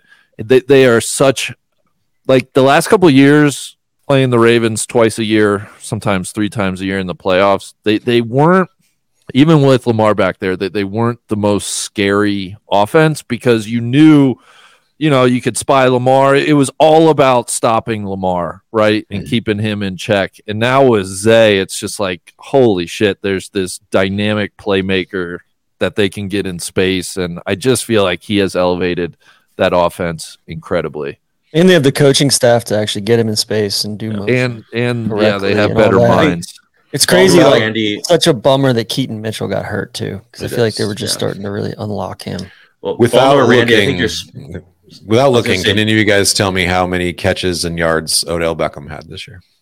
probably like 37 Uh, yeah, I don't know, maybe 500 yards, Yards. receiving. Yeah. yards. Uh, 35 catches for 565 yards. And I will say this, you did not hear a peep out of him all Yeah. year. No no bitching, no sort of drama, no uh, you know, outside of football stuff that was affecting. Like I think you know, they I think in a lot of ways an underrated element of the fact that they signed Beckham, paid him 14 million or whatever for this year. And I think that convinced Lamar, like, all right, like maybe this is the best situation for me, whatever guaranteed money I'm going to get. It sort of that moment changed the tenor of the whole Ravens offseason because Lamar was finally like, oh, yeah. And, and Beckham obviously has been fine. Not, I don't think you'd be thrilled if you paid someone 14 million bucks and got 35 catches out of him. But I think it just sort of rewrote the narrative a little bit of offense, you know, probably just helped them kind of be seen a little bit differently. And so, it's a honestly that turned out to be a $14 million well spent uh, because you know it just sort of was like hey we're gonna have weapons everywhere. We're not gonna rely on zay to be like the number one guy or perryman to be the number one guy or or andrews. Like we're just gonna basically give lamar weapons at every position. And a couple times this year beckham has played had you know decent games and uh, made a big play but he's never been like asked to be that dude that he was like with the giants or even with the browns and i've been kind of impressed with that he hasn't he's been able to accept that as his role. Yeah, it seems like they um they like they're having fun too, and Zay Yeah. seems like a big part of that. Of like he plays with joy. He's always having fun on the sidelines. The celebrations, like they're not Mhm. they're not a distraction. They're like additive. Like it just seems like everybody's rowing in the same direction. Now, Now I, will say the, the playoffs are going to be a, an important thing, is considering the kind of egg that they laid against the Titans years ago in their MVP year when they were the number one seed. But Pusha, I know you got some thoughts here. Yeah, an underrated aspect was Odell going into and being the kind of one of those late season at those mid season ads for the Rams that you know they end up winning a Super Bowl. So he kind of has this. You know, he got injured in the Super Bowl, but they still, you know, he was he was actually kind of tearing it up before he got hurt, and then you bring that kind of Super Bowl swagger into that team and like yo you know a guy with the confidence that confidence level i've been there i got the ring. Uh, i think that does matter uh, especially on a team that is, is fairly young it feels like and doesn't have a, a ton of those like veteran veteran guys on it um, that have been there and done that. And just to you know go back to what Ball Knower Randy was saying I think what they did against the the Niners re- really nicely is that when because they're such a dangerous running team they keep teams in base their base defense and then that gets they get Zay Flowers out of the slot matched up with like linebackers and safeties and he's way too quick so against the Niners, they had him. They had Fred Warner trying to cover him in space a lot of times in zone, and it was like impo- it was impossible. He's just too fast, and so Lamar was really. And they said it in. Uh, I think Fred said it in after afterwards. He's like, we didn't expect Lamar to be going first, quick quick game the whole game, and just taking the underneath over and over and over again instead of trying to push it or trying to break the pocket and do. They were concerned about him breaking the pocket and trying to keep him, you know, bottled up and instead he was just dinking and dunking and eating up all the underneath stuff and i think that's the progression of what in the evolution of what lamar has become is he's uh, able and willing to take what's available as opposed to trying to make the splashy big play Yeah. All right, guys. uh, Real quick, like I want to just hit real quick on on a couple of other quarter. Herbert and Burrow, I think both hurt all year. Big. I'm just going to turn it real quick to you, like on on thoughts on Burrow. Like you know, any concern there, or just sort of an injury lost season? Well, uh, yeah, it sucks. Lost season. I'm going to speak on behalf of Burrow Nation. Uh, 2024 is going to be. We're, we're gonna we're gonna ignore. We don't care about Justin Herbert anymore. I, I don't think Justin Herbert has done anything to warrant. Like he he can just go over and do his thing. That's fine. He got a haircut Burrow- too. we we got to look inward. We gotta we gotta have a healthy off season. We gotta have a Mhm. full training camp, and we gotta make sure you know we're we're starting 16 games. Hopefully, taking the last week off. Uh, but we, we got to make sure we're starting 16 games at least next season. It's it's borderline concerning all these all these injury issues. But we expect a clean bill of health come springtime. Um, I think the wrist thing was a little bit freak. Uh, you know, what, what are you going to do about that? All right, fair enough there. Uh, all right, guys. And Bryce yeah, Young. we're not going to mention, you know, Herbert's place Yeah. in any rankings or anything We're just No, gonna. no, I don't want to talk about Herbert. I'm, I'm Herbert, I'm yes.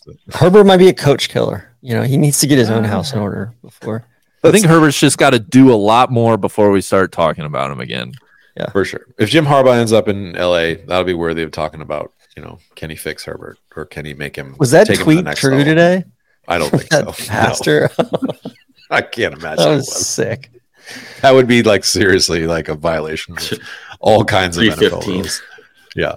Uh, all right, Bryce Young, guys. Uh, historically, one of the worst uh, uh, yards per attempt seasons in NFL history. Five point five.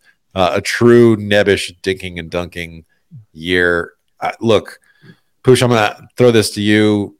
The, the Panthers just so bad that we can't actually evaluate Bryce Young, or is he just really gonna basically spend the rest of his career making people wonder, like, how did they pass on CJ Stroud to take Bryce Young?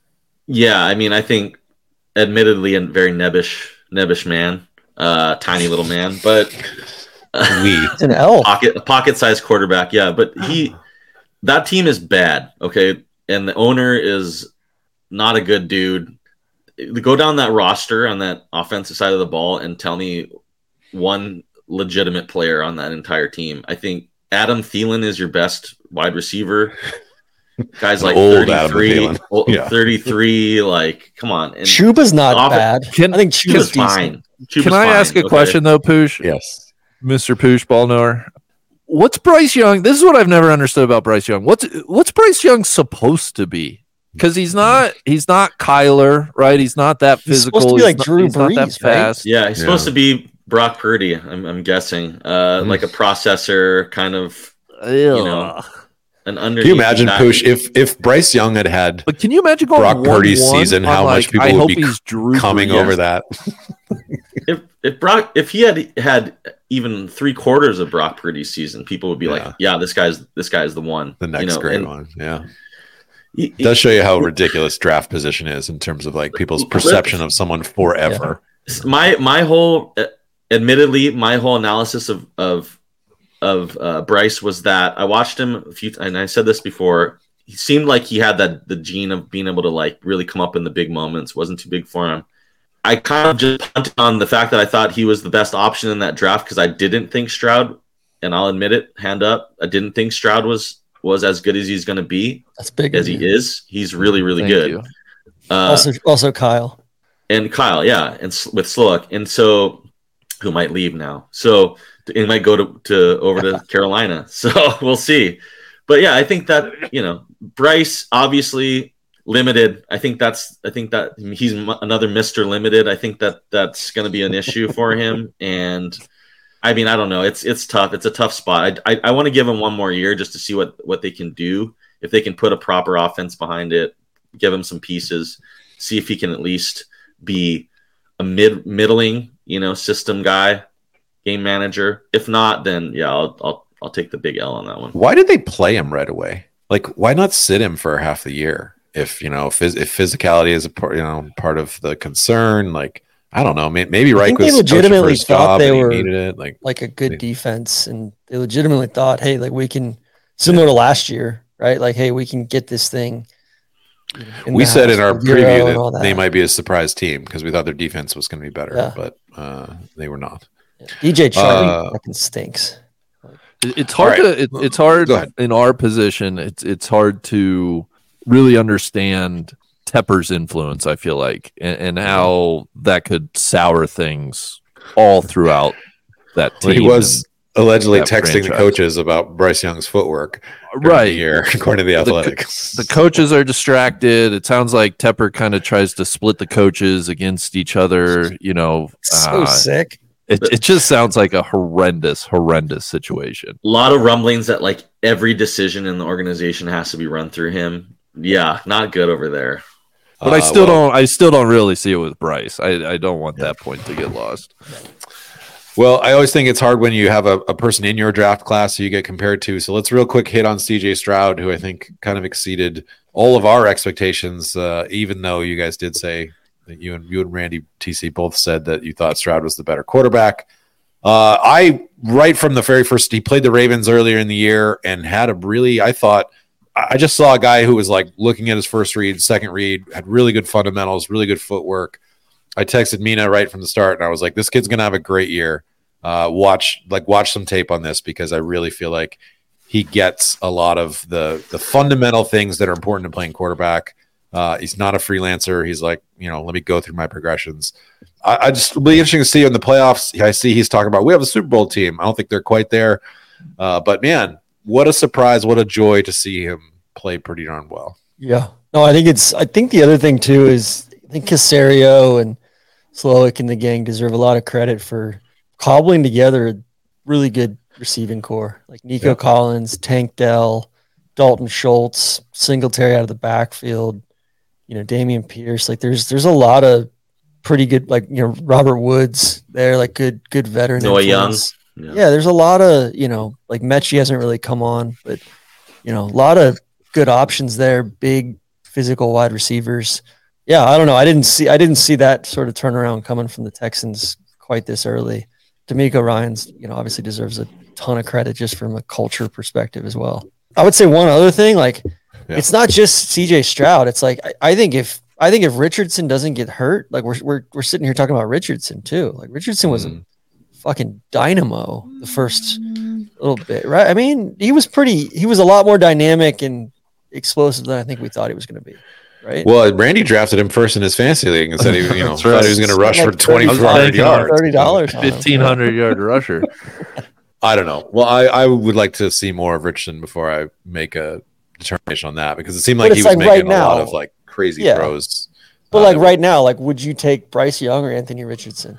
Oh, I would take Richardson. I, I think like Yeah. if Yeah. you've shown that you're nebbish in the NFL, you are working way against the the current for the rest of your life. I life. think Like, I think you- with that the lesson learned is that you just always take the higher ceiling quarterback. I think that's certainly high. you know? You don't want to burn any draft picks on a guy who's we. Uh, it's just you know because you can get real. The narrative can be real damaging, and narrative matters for a quarterback, right? Like that's why I was saying maybe they should have sat him for the first part of the year because then it would have given him hope. Like the fan base are like, oh, we sucked the first part of the year. When we're going to play young. Okay, well now like he doesn't have a full season. Man, we've already had a full season in Bryce Young, and we know it was really bad.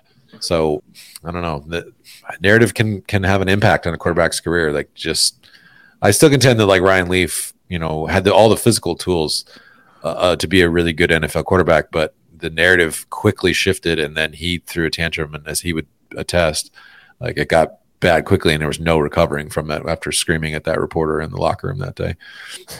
Uh, all right, let's run through real quick. Uh, just I'm going to hit on these. I don't think you know you guys can offer commentary or not, but I le- went back and listened to our first episode of the year. I think there was some sort of fun nuggets in here. Uh, I asked you guys who was the best uh, franchise in the NFL. You thought TC, you threw out the Steelers right away. Uh, said you know they just and and so did you. Big basically, you said you know they have a culture. They, they have hard nose and they're blue collar. It's they're as hell sometimes, but uh, the Steelers continue to have sort of a a consistent presence, and and the Steelers yet again made the playoffs this year when they You know what? had some terrible performances at quarterback earlier this year. Kind of impressive, I gotta say. I'm I'm reneging my support Ooh, of the Steelers. As a- a Wow. franchise, wow. Well, just because of the whole Matt Canada thing, and you know, there's some malcontent. Like it, it's so impressive the way that you know Tomlin deals with the malcontents up there, like George Pickens, for instance. But I will say, like the fact that they whiffed so hard on Kenny Pickett and they have Mitch Trubisky as their backup, and Mhm.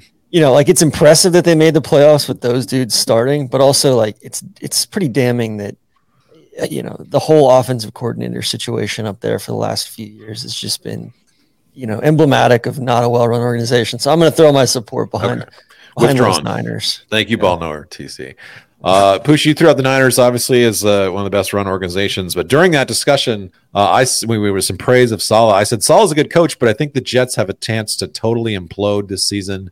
You never know what can happen with Aaron Rodgers.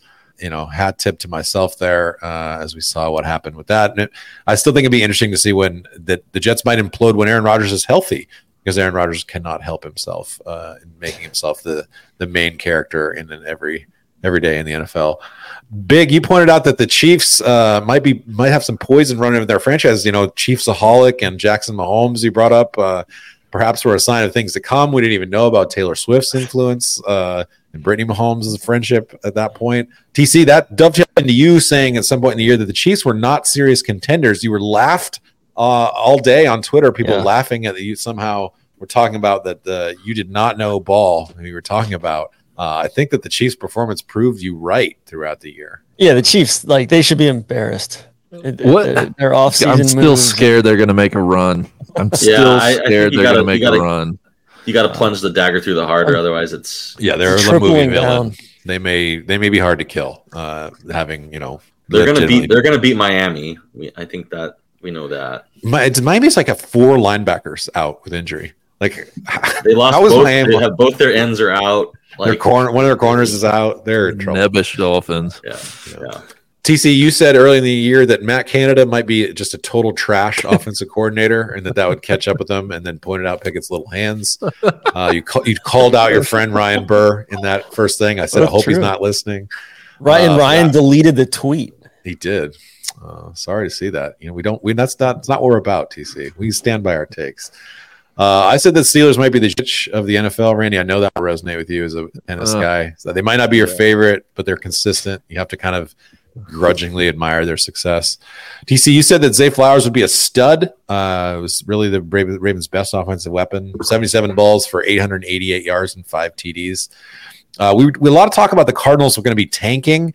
Uh, I don't think the Cardinals tanked. I think the Cardinals actually fought pretty hard. Uh, I they were predicted they'd frisky go- most of the year. They were frisky. I predicted they'd go two and fifteen. They actually went four and thirteen, but and they did Yeah. play Kyler. I think we thought that they might sit Kyler because they were trying to kind of get a, a worse record. But to their credit and to his credit, I guess they they played him the rest of the year and I think was I think the card the cards, and this is a Simmons take, but it was I think that he, he was right. Is that it's the best kind of four and thirteen that you could could possibly be, where the team is really frisky. Kyler Yeah. showed enough. They're right in line to get an absolute predator in Marvin Harrison, and yeah. if they put him in the West for the next ten years, that's a problem. So yeah, good. They're in a good spot. The team played hard for Gannon. Pew pew. No one got indicted. No one was used accused of using a burner phone, so that was good progress for the Cardinals. Yet. Moving on from that, yet uh, I did say that McCaffrey I thought was going to be the MVP. Thought the Niners would just feed him uh, through the whole season. I, f- I feel like that still has a pretty good chance to come true. TC, you said that Kyle Hamilton was going to have a huge year. I think Kyle Hamilton might have been the best. Uh, I don't know about best defensive player, but certainly the best secondary player in football this year. So Shout, uh, shout out to the Maris. Shout out to the Marist School. Thank you for that. Randy, you said that Dan Campbell would be the coach of the year. Uh, I think that has a pretty good chance of coming got a true. look. Yeah, Yeah, uh, he's you got a look. Maybe if he wasn't, you know, sending in three guys trying to, you know, pretend like they're eligible on one play, that uh, they would have stolen that game against the Cowboys. Uh, you also said big that uh, if Jefferson gets hurt, I think the Vikings could have a crater year. Uh, hard to That kind of give a, happen. a definitive. Jefferson got hurt before Cousins yeah, got yeah, hurt. but I think O'Connell and, and them steadied the ship and they, they played. did. They were a lot friskier. Like Brian Flores did an awesome job with that defense. I The think Cole defense O'Connell's a good coach. stout. I like O'Connell. I'm going to throw my weight Yeah. behind saying I think I- he's uh, long-term success. I think I'm with you. I, I think last year it was easy, and I was guilty of just you know they won so many coin flip games that you just thought it was a mirage. But Mhm. I was impressed. Yeah, they they didn't go away nearly as much as they could have after the Cousins injury and then Jefferson getting hurt on top of that. Yeah. They were they were frisky the whole were the whole year through. Uh, as we talked about in a previous chapter, we did sort of predict the Josh McDaniel firing. Uh, people did not sort of uh, think that we were on that one, but we we were sniffing that one. I think out pretty early that just he's a he is not a head coach uh, unless I don't know they, they make him the head coach when Bill moves on. I, I will say that McDaniel's pretty good offensive coordinator. For whatever reason, he is just not a culture guy. He cannot handle like uh, basically you know all the shit that happened with the Raiders. They fucking hated clearly because they played a lot harder once he was gone. Uh, what we got wrong, man. Allegedly. Is Allegedly. yeah. Yeah. Uh, Push, you said early on that you were trying to get some um, some lines to DeMeco and tell him not to take the Texans job. Uh, that there was a, a steer clear situation, but that What was that guy's name that was the that was advising the, Uh, the Texans owner, The chaplain? pastor? Jack Be- Yeah. Jack Easterby. Yeah, He's just- yeah. One of my favorite stories in NFL history that a, a pastor took over the an NFL team and, and tanked the shit out of them, and, and truly unprecedented NFL history. Uh, you said that uh, when we were just MVP discussion that Hurts could potentially be the MVP, although you said you didn't think he deserved to be. You said that the, if the Eagles had a really good record, that uh, Hurts might get a lot of MVP. I think that was proving true because. Uh, so I can't we say we got that one wrong, but um, because I think Hurts had a lot of MVP discussion when they were ten and one. Uh, TC, you said that Trevor would be an MVP candidate, uh, and that Calvin Ridley, that as It's- discussed, would be an absolute predator. Next topic. Uh, Next topic. DC, you also said Kevin Stefanski fucking stinks, straight up.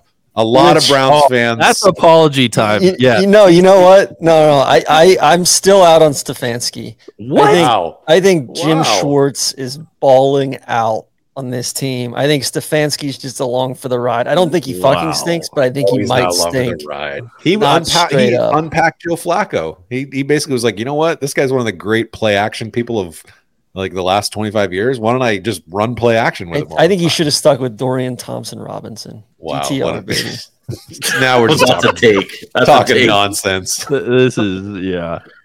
Uh, I mean, I would agree we, with all of us said the Commanders could be a surprise team uh, if Sam Howell uh, was good. Sam Howell literally might have been like the worst full time quarterback in the NFL this year, like through four pick Uh, sixes. Ridder. Uh, was sacked like sixty times. Ridder, Ridder was bad.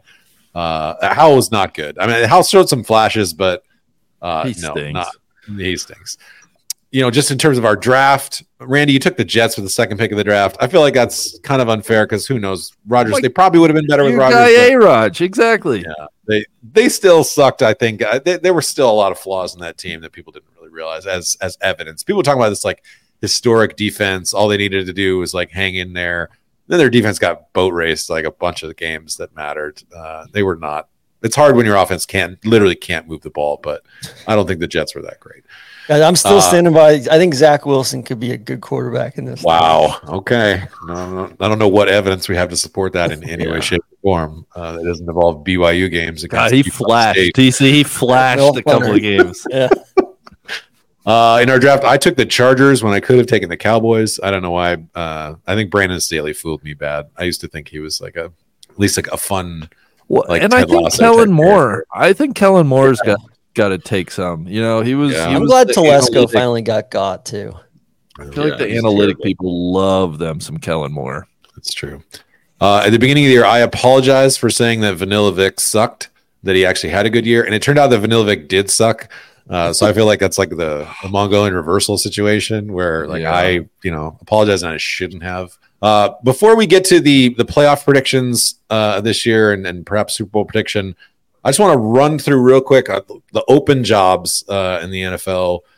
If you were a college coach, if you were Jim Harbaugh and you had your pick of these, which you probably wouldn't because not everybody wants to deal with Jim Harbaugh, what would you rank amongst these openings? Currently, the openings are the Falcons, the Chargers, the Panthers, the Raiders, and the Commanders, and the potential that the Bears and the Patriots are still out there to come open.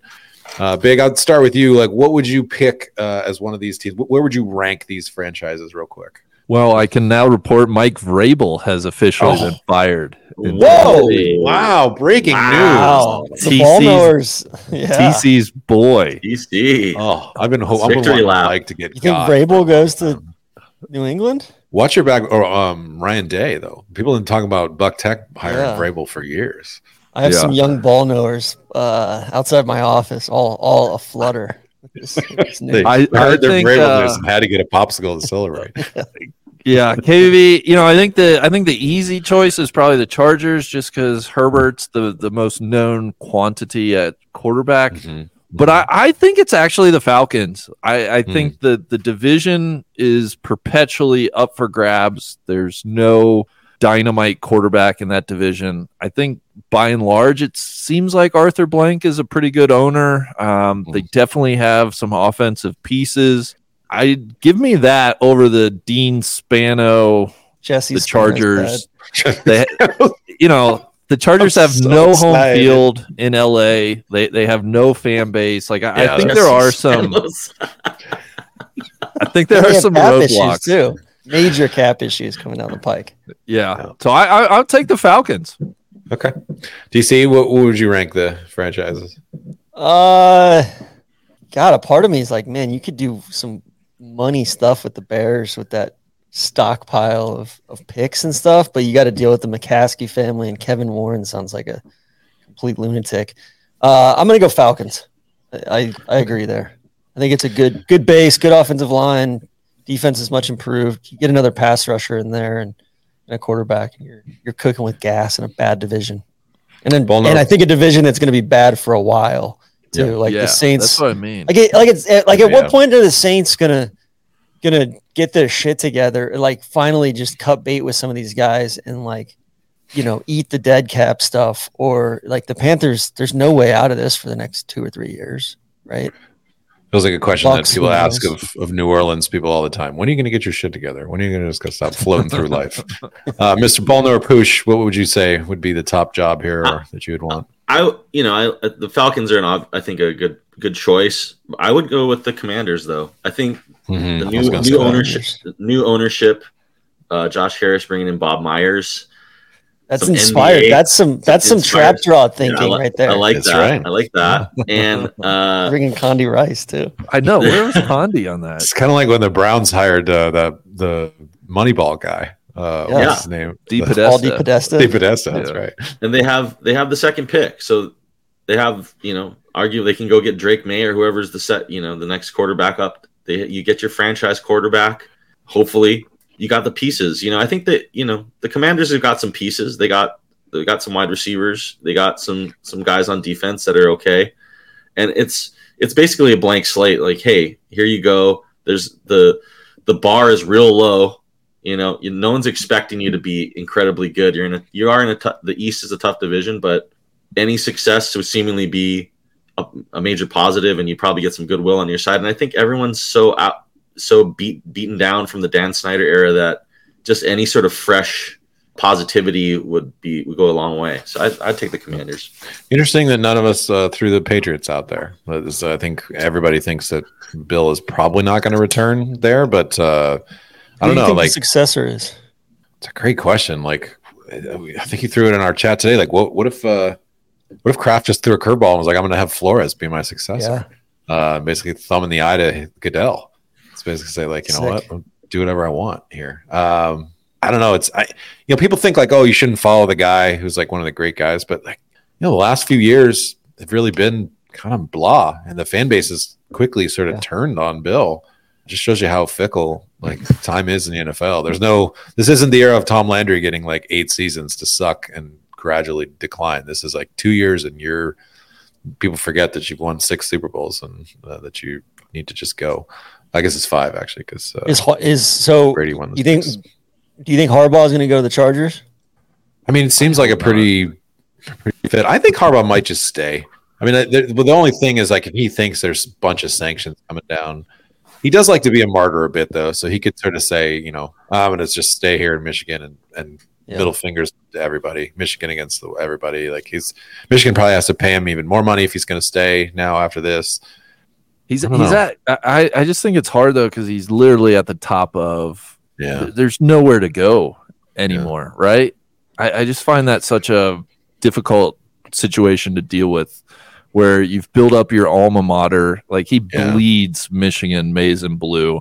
Yeah. You got a 15 and 0 national championship. Like, okay, go do it again for the Right. next you know decade. God, that's tough. That is tough. He's an Uh, alpha. we'll see. He wants to be at the he wants to be in the big leagues. you know. Apex true. predator. I gotta say, Bush, that story about Baalke and like York, Harbaugh saying only men are allowed in here. York really getting like walked down there at that moment. I think if I was the owner of the franchise, I'd be like, "Fuck you! I'll go wherever I want." Like, you want your checks to be signed? Like, I'm coming in this meeting. He's probably Well, testing. he it. fired him. he Yeah. fired him after that. Is Belichick going to coach next year somewhere? I think so. I think actually the, you might see him in Atlanta. TC. There's a lot of rumbling that Oh. he wants to stay on the East Coast and that he uh, the Falcons are interested. Uh, He would like to sort of you know be a, little bit warmer weather.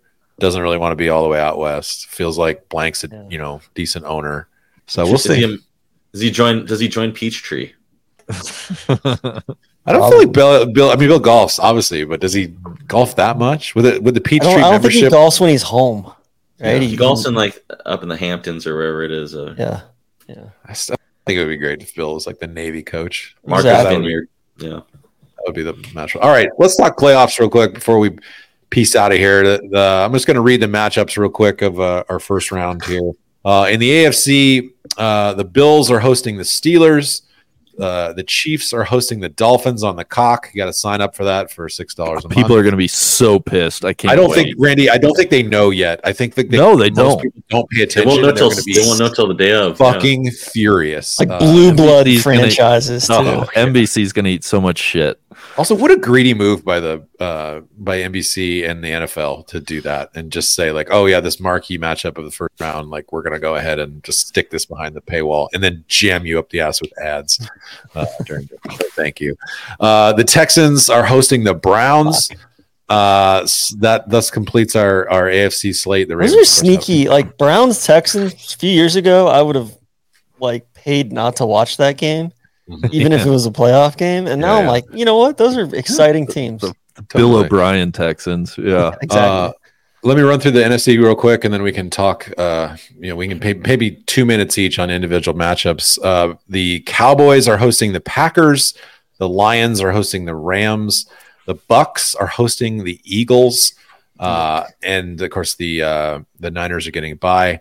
Uh, guys, real quick, let's talk about that that first matchup with this the Bills and Steelers. I can't imagine anyone thinks that the Steelers are going to win this game, but could Josh Allen wild out a little bit and uh, and you know do something stupid that makes them? I mean, they've had some playoff calamities, some 9/11s in the playoffs, if you will, according to Sean McDermott. So, uh, does anyone think this? Eh, What's TJ Watt? Is he out or is He's he out. playing? Yeah, He's he's, they, out. they have to win at least one game for him to even be a possibility. Ugh. Yeah, that's tough. Uh, I, I, yeah, I think the Bills. I think if the Bills don't make it at least to the AFC Championship game, McDermott's out. McDermott's got to go. You know, I think it's one of those games where it's it's an A, it's one of those games in the AFC where it seems almost too obvious that it's the Bills, and it and it's one of those things where the pit you're like, how could the Pittsburgh Steelers win this game? And then they just do they do in like one of those weird playoff games where things just fall their Yeah. way. It just Maybe, I, maybe I the would, weather I would, bad. I, like, I'm staying away from that game as far as a betting from a betting situation. But it, yeah, it just, it seems like there's one, at least one game every year, and then usually it's in the AFC where a team, a mid, really mid team wins in in the wild card round, and it's like this has that written all over it. Just being that the Bills have been so inconsistent all year. Yeah. the all weather right. forecast is calling for uh, 20 to 30 mile an hour winds on Sunday with a high of 20. God, that's awesome. Well, this Bills- is the Bills' problem, right? Is they're Yes, a dome exactly. team that has to Yeah. play against their strength every single fucking year. Uh, so I, I do Uh, think like betting wise, that that is a monster line. I think it's a double digit line. I I would for a lot of the reasons Poosh said. I I think I would take a little Steelers plus ten if you're I like that. giving me that.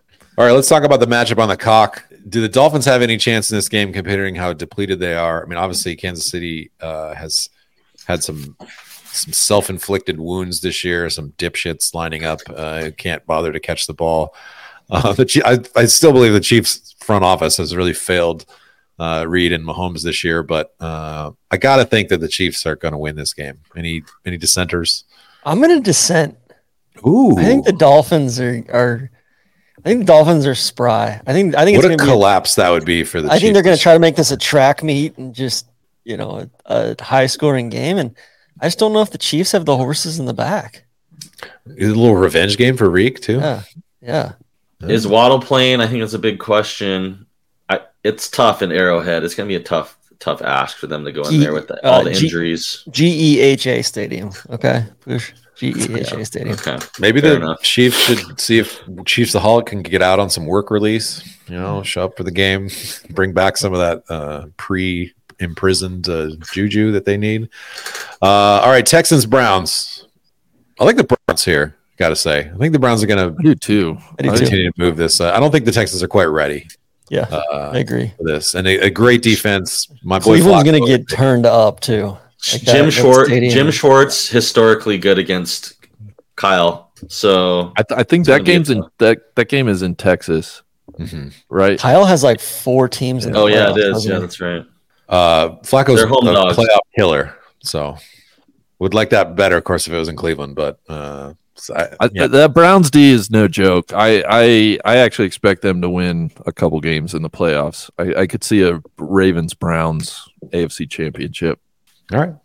Uh, and then, of course, we'll reshuffle afterwards, and the uh, the Ravens will get uh, the lowest remaining seed of those. Not sure I feel like exactly. I feel like Randy's been been trumpeting the uh, AFC North a lot, like SEC fans. Like he's just It's you know, crazy. he's- he's like been I, like, AFC North. Every team AFC finishes the winning North. record. I it, it has helped me cope a little bit with this Bengals season. You know, the the like the Bengals face the fourth most difficult schedule by DVOA all time. Like it, it's just you look at this division, it was insane this year. Yeah. It's freaking insane.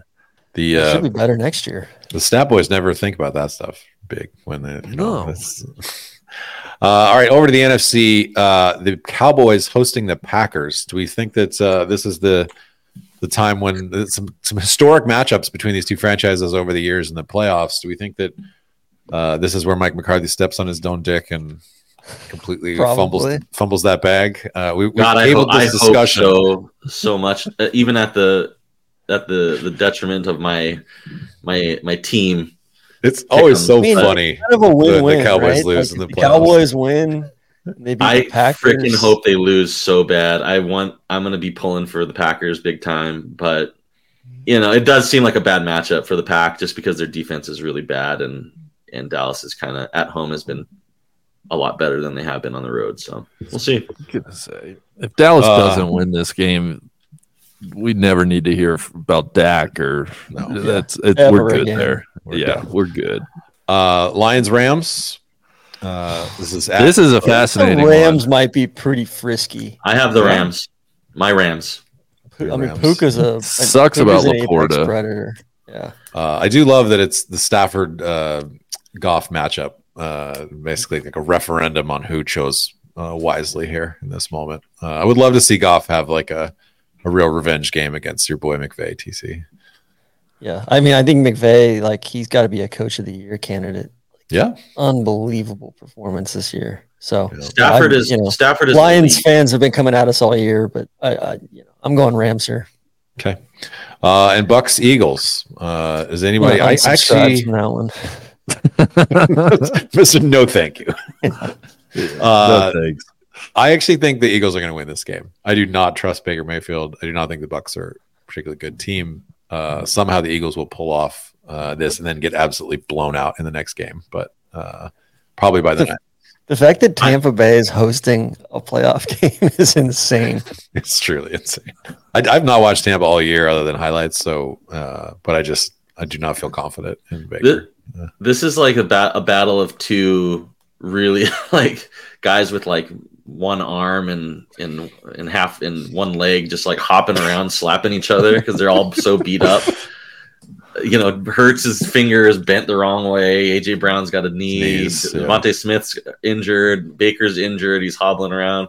It just seems like a who knows? I, Bucks all I kind of dead money. I tend to think I tend to I, I think I'm gonna pick the Bucks just because I think their defense is a little bit Hmm. more stout and uh, you know I just think maybe the health issue might be the in the home field might be worth three points that I want, I want Philly to show some pride. All right, like I've ridden for Philly a lot. I've ridden for their fans. I need you to. Yeah, this is an apology game for KVV. This is the, the Baker Mayfield Eagles matchup. T- Two people that I have, uh, you know, perhaps touted a little bit too much in my journalism career, uh, and now come back down to earth. So help me, one of you two. Baker's gonna come might come for you again there KBV you might, they- you might. Uh, all right. So, is there any reason to believe that uh, any of those teams could upset our teams with a bye, uh, the Niners or the Ravens? Are we we headed towards a rematch of Christmas Day with the Ravens or Niners, or what would have to happen to derail one of those things? Guys, I got I'm talking crazy talk. I think Jim Schwartz is going to lead the Cleveland Browns to the I was just gonna say that. I was To the just the gonna say Super. Bowl. I think it's a I think the possibility. Browns are frisky. Uh, yeah, I don't think it's unreasonable. Wow. Defense But it- is if the Browns carry and the Kevin Ravens Stefanski's corpse to the Super Bowl. if the Browns and the Ravens ended up in a uh, in like an AFC Championship situation, uh, that would be. I might have to go to that one. I might have to really uh, put in a credential just to sort of. It would be an awesome Uh, game. Who are you with? The- I'm with the ball knowers. ball knowers podcast. I don't. I think Hey. the path for the for for the Niners is a bit clearer in the NFC. I, I just don't see, especially with the Eagles really falling off, and I don't know if the Lions they just don't seem ready yet. I, I, Yeah. Physically, I just don't see any of those teams being able to go into San Francisco and you know win a game. Uh, I just it would really surprise me. It would have to be like a disastrous game from from Brock and from Kyle. Some various McCaffrey would have to get hurt. Some things I would have to think- go sideways quickly. The Niners getting getting the extra week too is huge. The health the health issue, just getting everybody healthy. I think that's so underrated in this part of the season when everyone else is just going grind, grind, grind, and you're beat up, and then you have to travel across the country. You know, whoever the team is going to be, if it's not the Rams, it's gonna they're gonna have to come from the East Coast. So Niners match up against everybody, but it's in the NFC especially. But um, getting Armstead back, big. McCaffrey healthy, Huge. etc. Jauan Jennings back. Yeah, A lot of Ji'Ayir. Brown. Ji'Ayir Uh, Brown. Yeah, All right, put your name on it. Who is your Super Bowl champion? Kyle. Niners, Niners, big. I I mean, God, I can't give them that satisfaction. I I'm gonna go with the. Doesn't know who else to pick. No, I don't know who else to pick. He's so Uh, pained about thinking about the Ravens, picking the Ravens at this moment. I as a know. Bengals fan. And then it's like, well, what are you going to pick? The Browns or the Yeah. freaking Chiefs? God, I'll, Lamb, I'll pick the Lamb winning the Super Bowl would be like really good content. You Uh, know, like- Ravens, and then this is the yeah. season of the Harbaugh brothers. I yeah, that story kind of writes itself.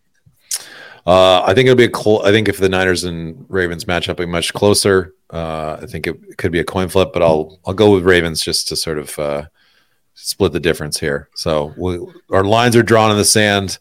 I think e- either way, if the Niners and Ravens make it to the Super Bowl, I will win our season long uh, pick'em draft because I have both of those teams. I've, I've totally collapsed. I'm very similar to like, you know, the Eagles and the and the uh, Eagles and the Dolphins and the Jags. Like my my, my season's kind of gone the way of like the teams that I picked. Like Yeah. kind of second half I think the- collapses a little bit. One, la- I think the Bills could be a. I mean, if could they, get through this game, they sneak. They could sneak Just in there because they do have. them. They're the two seed. You know, I that's know. sneaky. They could, they could they could really come together, huh? Yeah. Look, Allen's really hard to stop, and Mahomes is really hard to stop. So, like, the Ravens could, if the Ravens get beat, I don't think that's like out of the realm of possibility. Like, they they need to show that they're playoff ready, uh, but they're just like their defense is tough, and they're going to batter you big time. If if Allen wants to run around and throw wild throws, like yes, he could do that, but you have to do that for a whole game, and you have to get drilled over and over. And is he? He's certainly willing to do that, but can you hold up under 60 minutes of that? That's a I think an interesting question. So I think Chiefs might actually have a little bit better chance to potentially upset the Ravens because maybe those maybe Kelce has like a generational playoffs run in him. Uh, as I as I said, I think this might be it for him.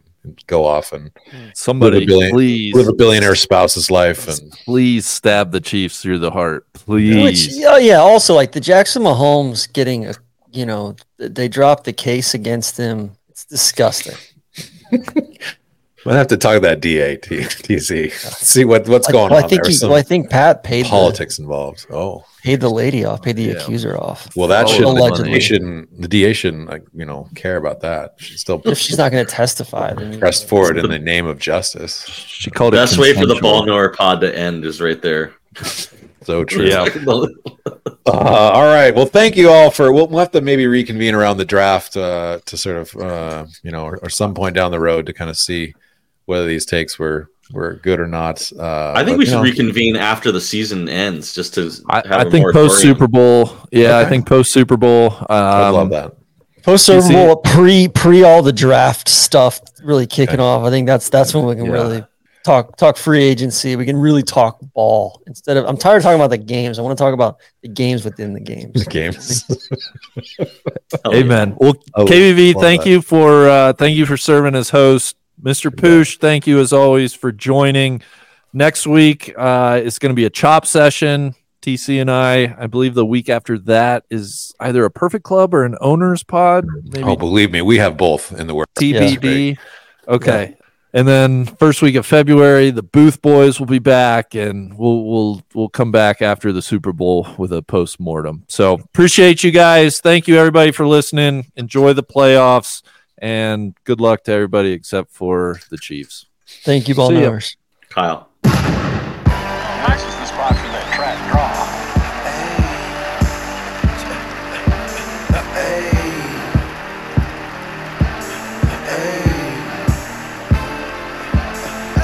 I told him straight drop this and ziplock that. Right on my waistline is why I kept that strap. I remember nights, I didn't remember nights. I damn near went crazy, I had to get it right. Now I'm your favorite rapper's favorite rapper. Hey, now I'm your favorite trapper's favorite trapper. The absolute truth, yeah, no joke. Who me, I'm.